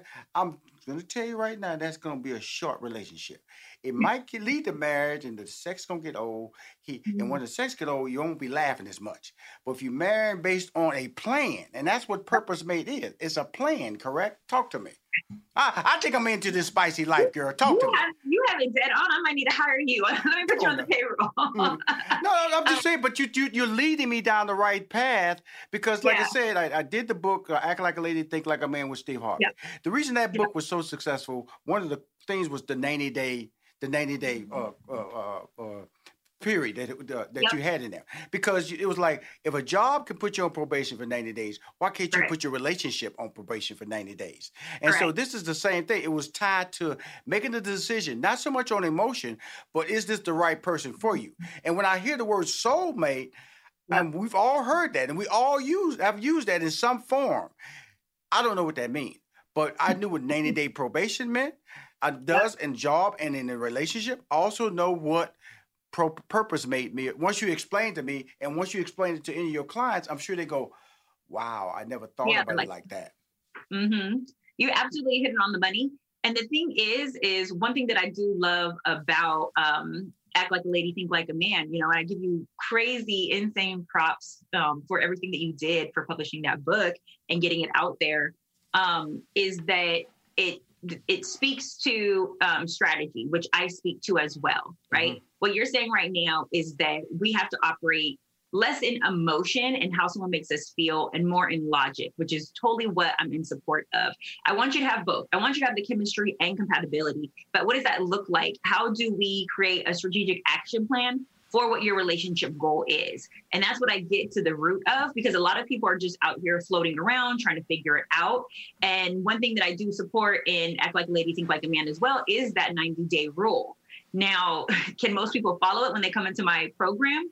that's a whole that's a whole nother whole nother topic, right? They do, they require a lot of strength when it comes to being abstinent for those 90 days. But I fully support that and actually implement that in my spicy program because I need people to have clarity of thought. I don't want them emotionally attached to someone who hasn't earned all of the things that need to show up when it comes to their core values, their deal breakers, consistency. And when we speak to your purpose mate, your purpose mate has to show the compatibility element before we give our bodies to them. And what I mean by compatibility is I'm talking amazing communication that's in alignment with your definition of communication. Right. I'm talking shared activities and interests. And I'm talking about being at the same place in your guys' time and intention of what you guys want from the relationship, right? Can I merge my life with this person? And are we at the same place in our lives in knowing what our purpose is and what's the game plan to fulfilling that. So I'm huge on strategy. Um, and it's something that I've created my whole method around when it comes to manifesting what you truly want. I'm not just about words and emotions. I'm about I'm about yes, manifestation, but we do that through behavioral changes and actions. What's this game plan look like? Well, it really inter- interesting. So when one because you know a lot of it's the big companies out there making money off mm-hmm. of matchmaking, and then you yep. just, uh, you know, you just spicy Madi. Okay, so how do you compete with the big ballers out there? They got the million dollar commercial oh, brands. Yeah. You know, they own social media. They do geofencing on couples. You know, and it's credibility. Uh, how how did you manage to you know start defining your lane and being on major talk shows and being an advice person? How did that happen? I think a part of my success has been driven not just from the branding component of understanding what my brand is, but also, and I'll tell this to my daters too, what's your product differentiator, right? What makes you different or sets you apart from what else is on the market? And so when we speak in business terms, there's tons of other matchmaking companies, there's tons of competitors, completely understand that. But what they're not doing is giving you the personal relationship coaching that comes with the matchmaking. I can introduce you to a hundred people, but if I don't know how to raise your vibration, if I don't know your strengths, your weaknesses, opportunities, and threats, um, which is what I do for my clients, a SWOT analysis, right? Really understanding their character, what their beliefs are, you know, what's their what's holding them back, what's their limiting beliefs, really understanding who they are as a person and developing that personal attention. How am I going to set you up with your purpose mate when we haven't even gotten to the root of you know who you are some of your childhood traumas. So there's a lot of coaching that comes with my program. In addition to the weekly coaching you also get an image consultant I redo your look. You also get a professional astrologist. I have someone who's telling me what are the best zodiac signs are for you. I also have a marriage and family therapist on staff. And then I also redo your online dating profile. So everything that we're doing is transformational. And we even have a, a fitness coach should we need to like help you from um, a health standpoint so it's full full encompassing and very hands on whereas other matchmaking companies are just setting you up and they're like good luck now pay my 10k pay my 20k right. and they're not really working on who you are as a person mm-hmm. and getting to the root of relationship development and i think that's what you know my main emphasis is is that interpersonal development and how do i help you become the best version of yourself so that you can reach relationship actualization mm-hmm. cool uh, uh, hopefully you've trademarked purpose mate have you you're just giving you're giving you're giving me a bar right there. We're working on it right now. I'm telling you, you have to. I'm telling you. Uh, five things that I have to trademark in addition to uh, to the spicy life, which I already have, and spicy Madi. Uh-huh. But I have like five things in the in the queue right now. so I right, appreciate because I'm, you know, I'm just sitting up here just looking at you because you know you, you got it. You know, and I, I oh, look at talent. I look at talent all the I'm time. Be, I'll be coming for you when I get my book. I need your help. Absolutely, no, no problem. You know, that, I've developed money making conversation as a voice. You know, a lot of people wanted me to mentor them and also give them advice. Well, I can do that in interviews, and also if you listen to the interviews that I do with talented mm-hmm. people like you, maybe you can take those little moments of enthusiasm or information because it's tied to both. Because successful people are, are driven by their hard work, also by their excitement. You're like you're excited about what you do. I don't know anybody who who makes a lot of money and, ha- unhappy. They're gonna change the game. You know, I'm not un- unhappy or anything I do. I wake up happy. That gets me out of bed. That gets me out the front door, and it also causes me to return home so I can rest up and do it again the next day. Now, spicy. You know, it said yes is important in the learning of say yes. Now, you, in, mm-hmm. in relationships, you, you've always heard the word no. You got to learn mm-hmm. how to say no. Now, and you is learning how to say yes, because that's the last of the terms with spicy spelled S P I C Y. Y stands for y- yes. So talk about that. So the reason why yes is so important is um, exactly for what you said, right? Uh, society and what's going on culturally right now is that the you know rate of marriage for um, millennial age groups is slowing down as far as like the time that we're choosing to get married in our lives right? So there's all of this um, fear based around why we need to wait why we need to be uh, making slower decisions because you know we saw what our parents did and our parents parents. Mm-hmm. and because the divorce rate is so high we're now dating from um, a place of fear. And so when you date from a place of fear that's a scarcity mindset. You're going to be limited in what you believe your options are. You're going to be limited in what you believe that you can attract So when I hear limiting beliefs, I have to help you with raising your vibration and having not a scarcity mindset, but an abundance mindset. And when we have an abundance mindset, it means that we don't have to be afraid of the unknown. It means that we can take risks and step into them with strategy, right? Because I believe in risk, but I believe in calculated risks. Right. So when you're dating, you're going through the process, or even when you're in partnership, really evaluating, you know, the choices that you're making, researching, you know, why you want this relationship and what's that looks like, but also what's holding you back, what's stopping you from being in a healthy, loving relationship. And when it comes to partnership, really understanding that yes, you want those bubblegum, warm butterfly feelings, but you really want the person who's going to submit. And when I say submit, I'm talking about the person who says yes to what's healthiest for the relationship. I'm not talking about, you know, bending down on one um, knee or um, doing whatever your partner says. When I talk about submission, I'm saying about what am I willing to sacrifice in this relationship to have what I want? Because you're not going to get 100% of the person, right? I definitely believe in the 80 20. So, what are you willing to sacrifice about you, your personality that's not serving you, that's holding you back? And then, what are you willing to sacrifice from a behavioral standpoint and making sure that your partner's love language is fed?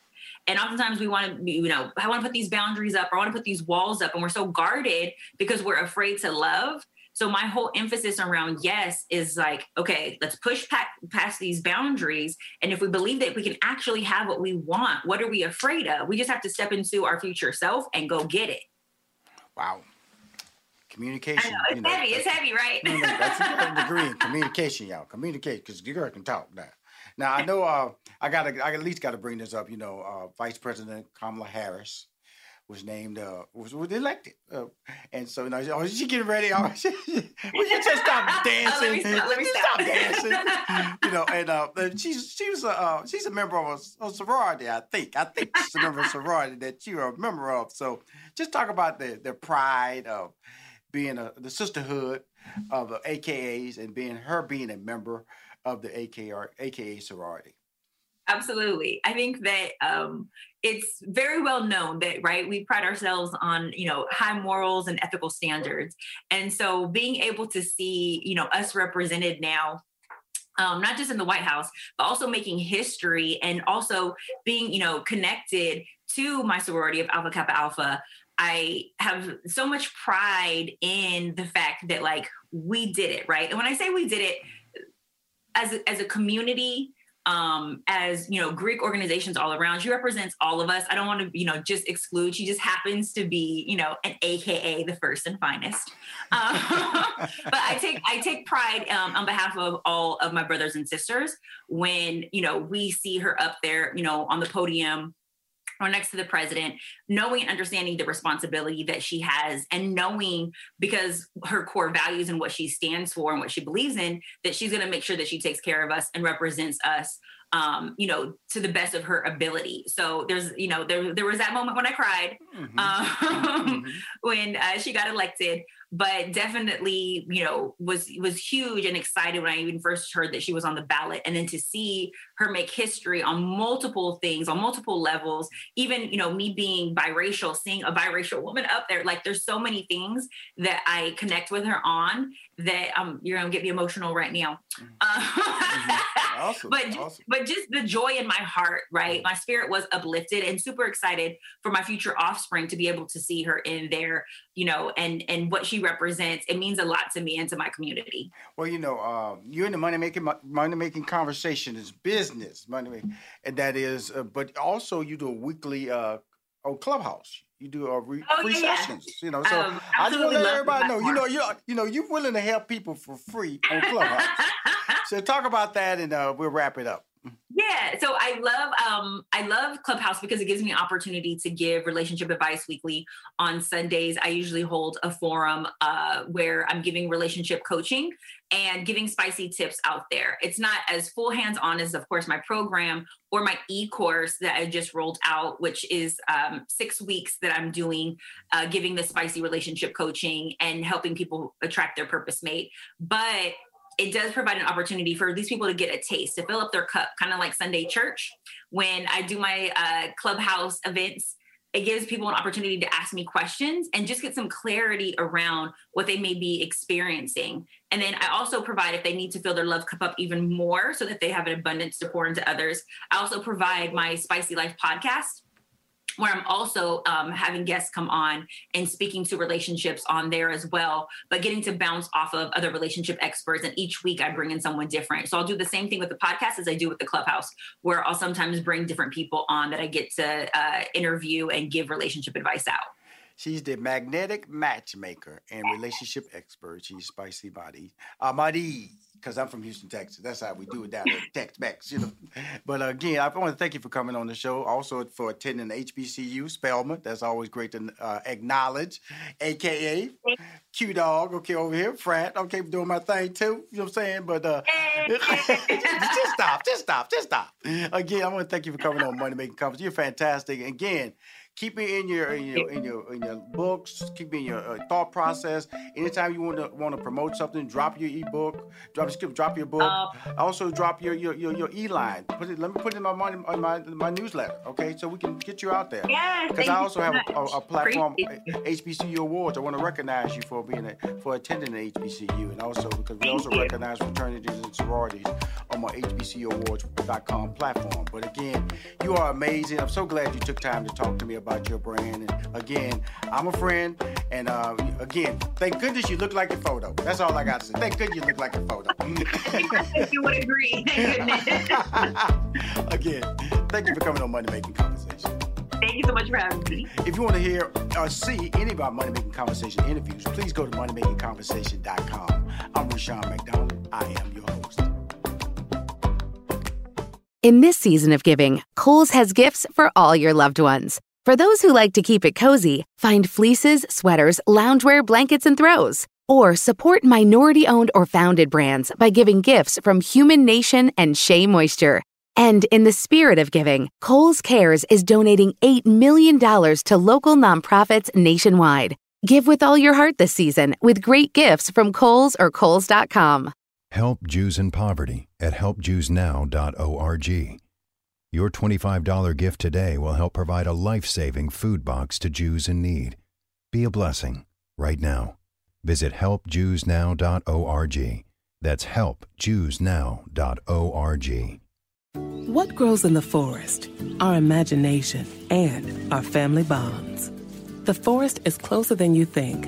Find a forest near you at discovertheforest.org. Brought to you by the United States Forest Service and the Ad Council.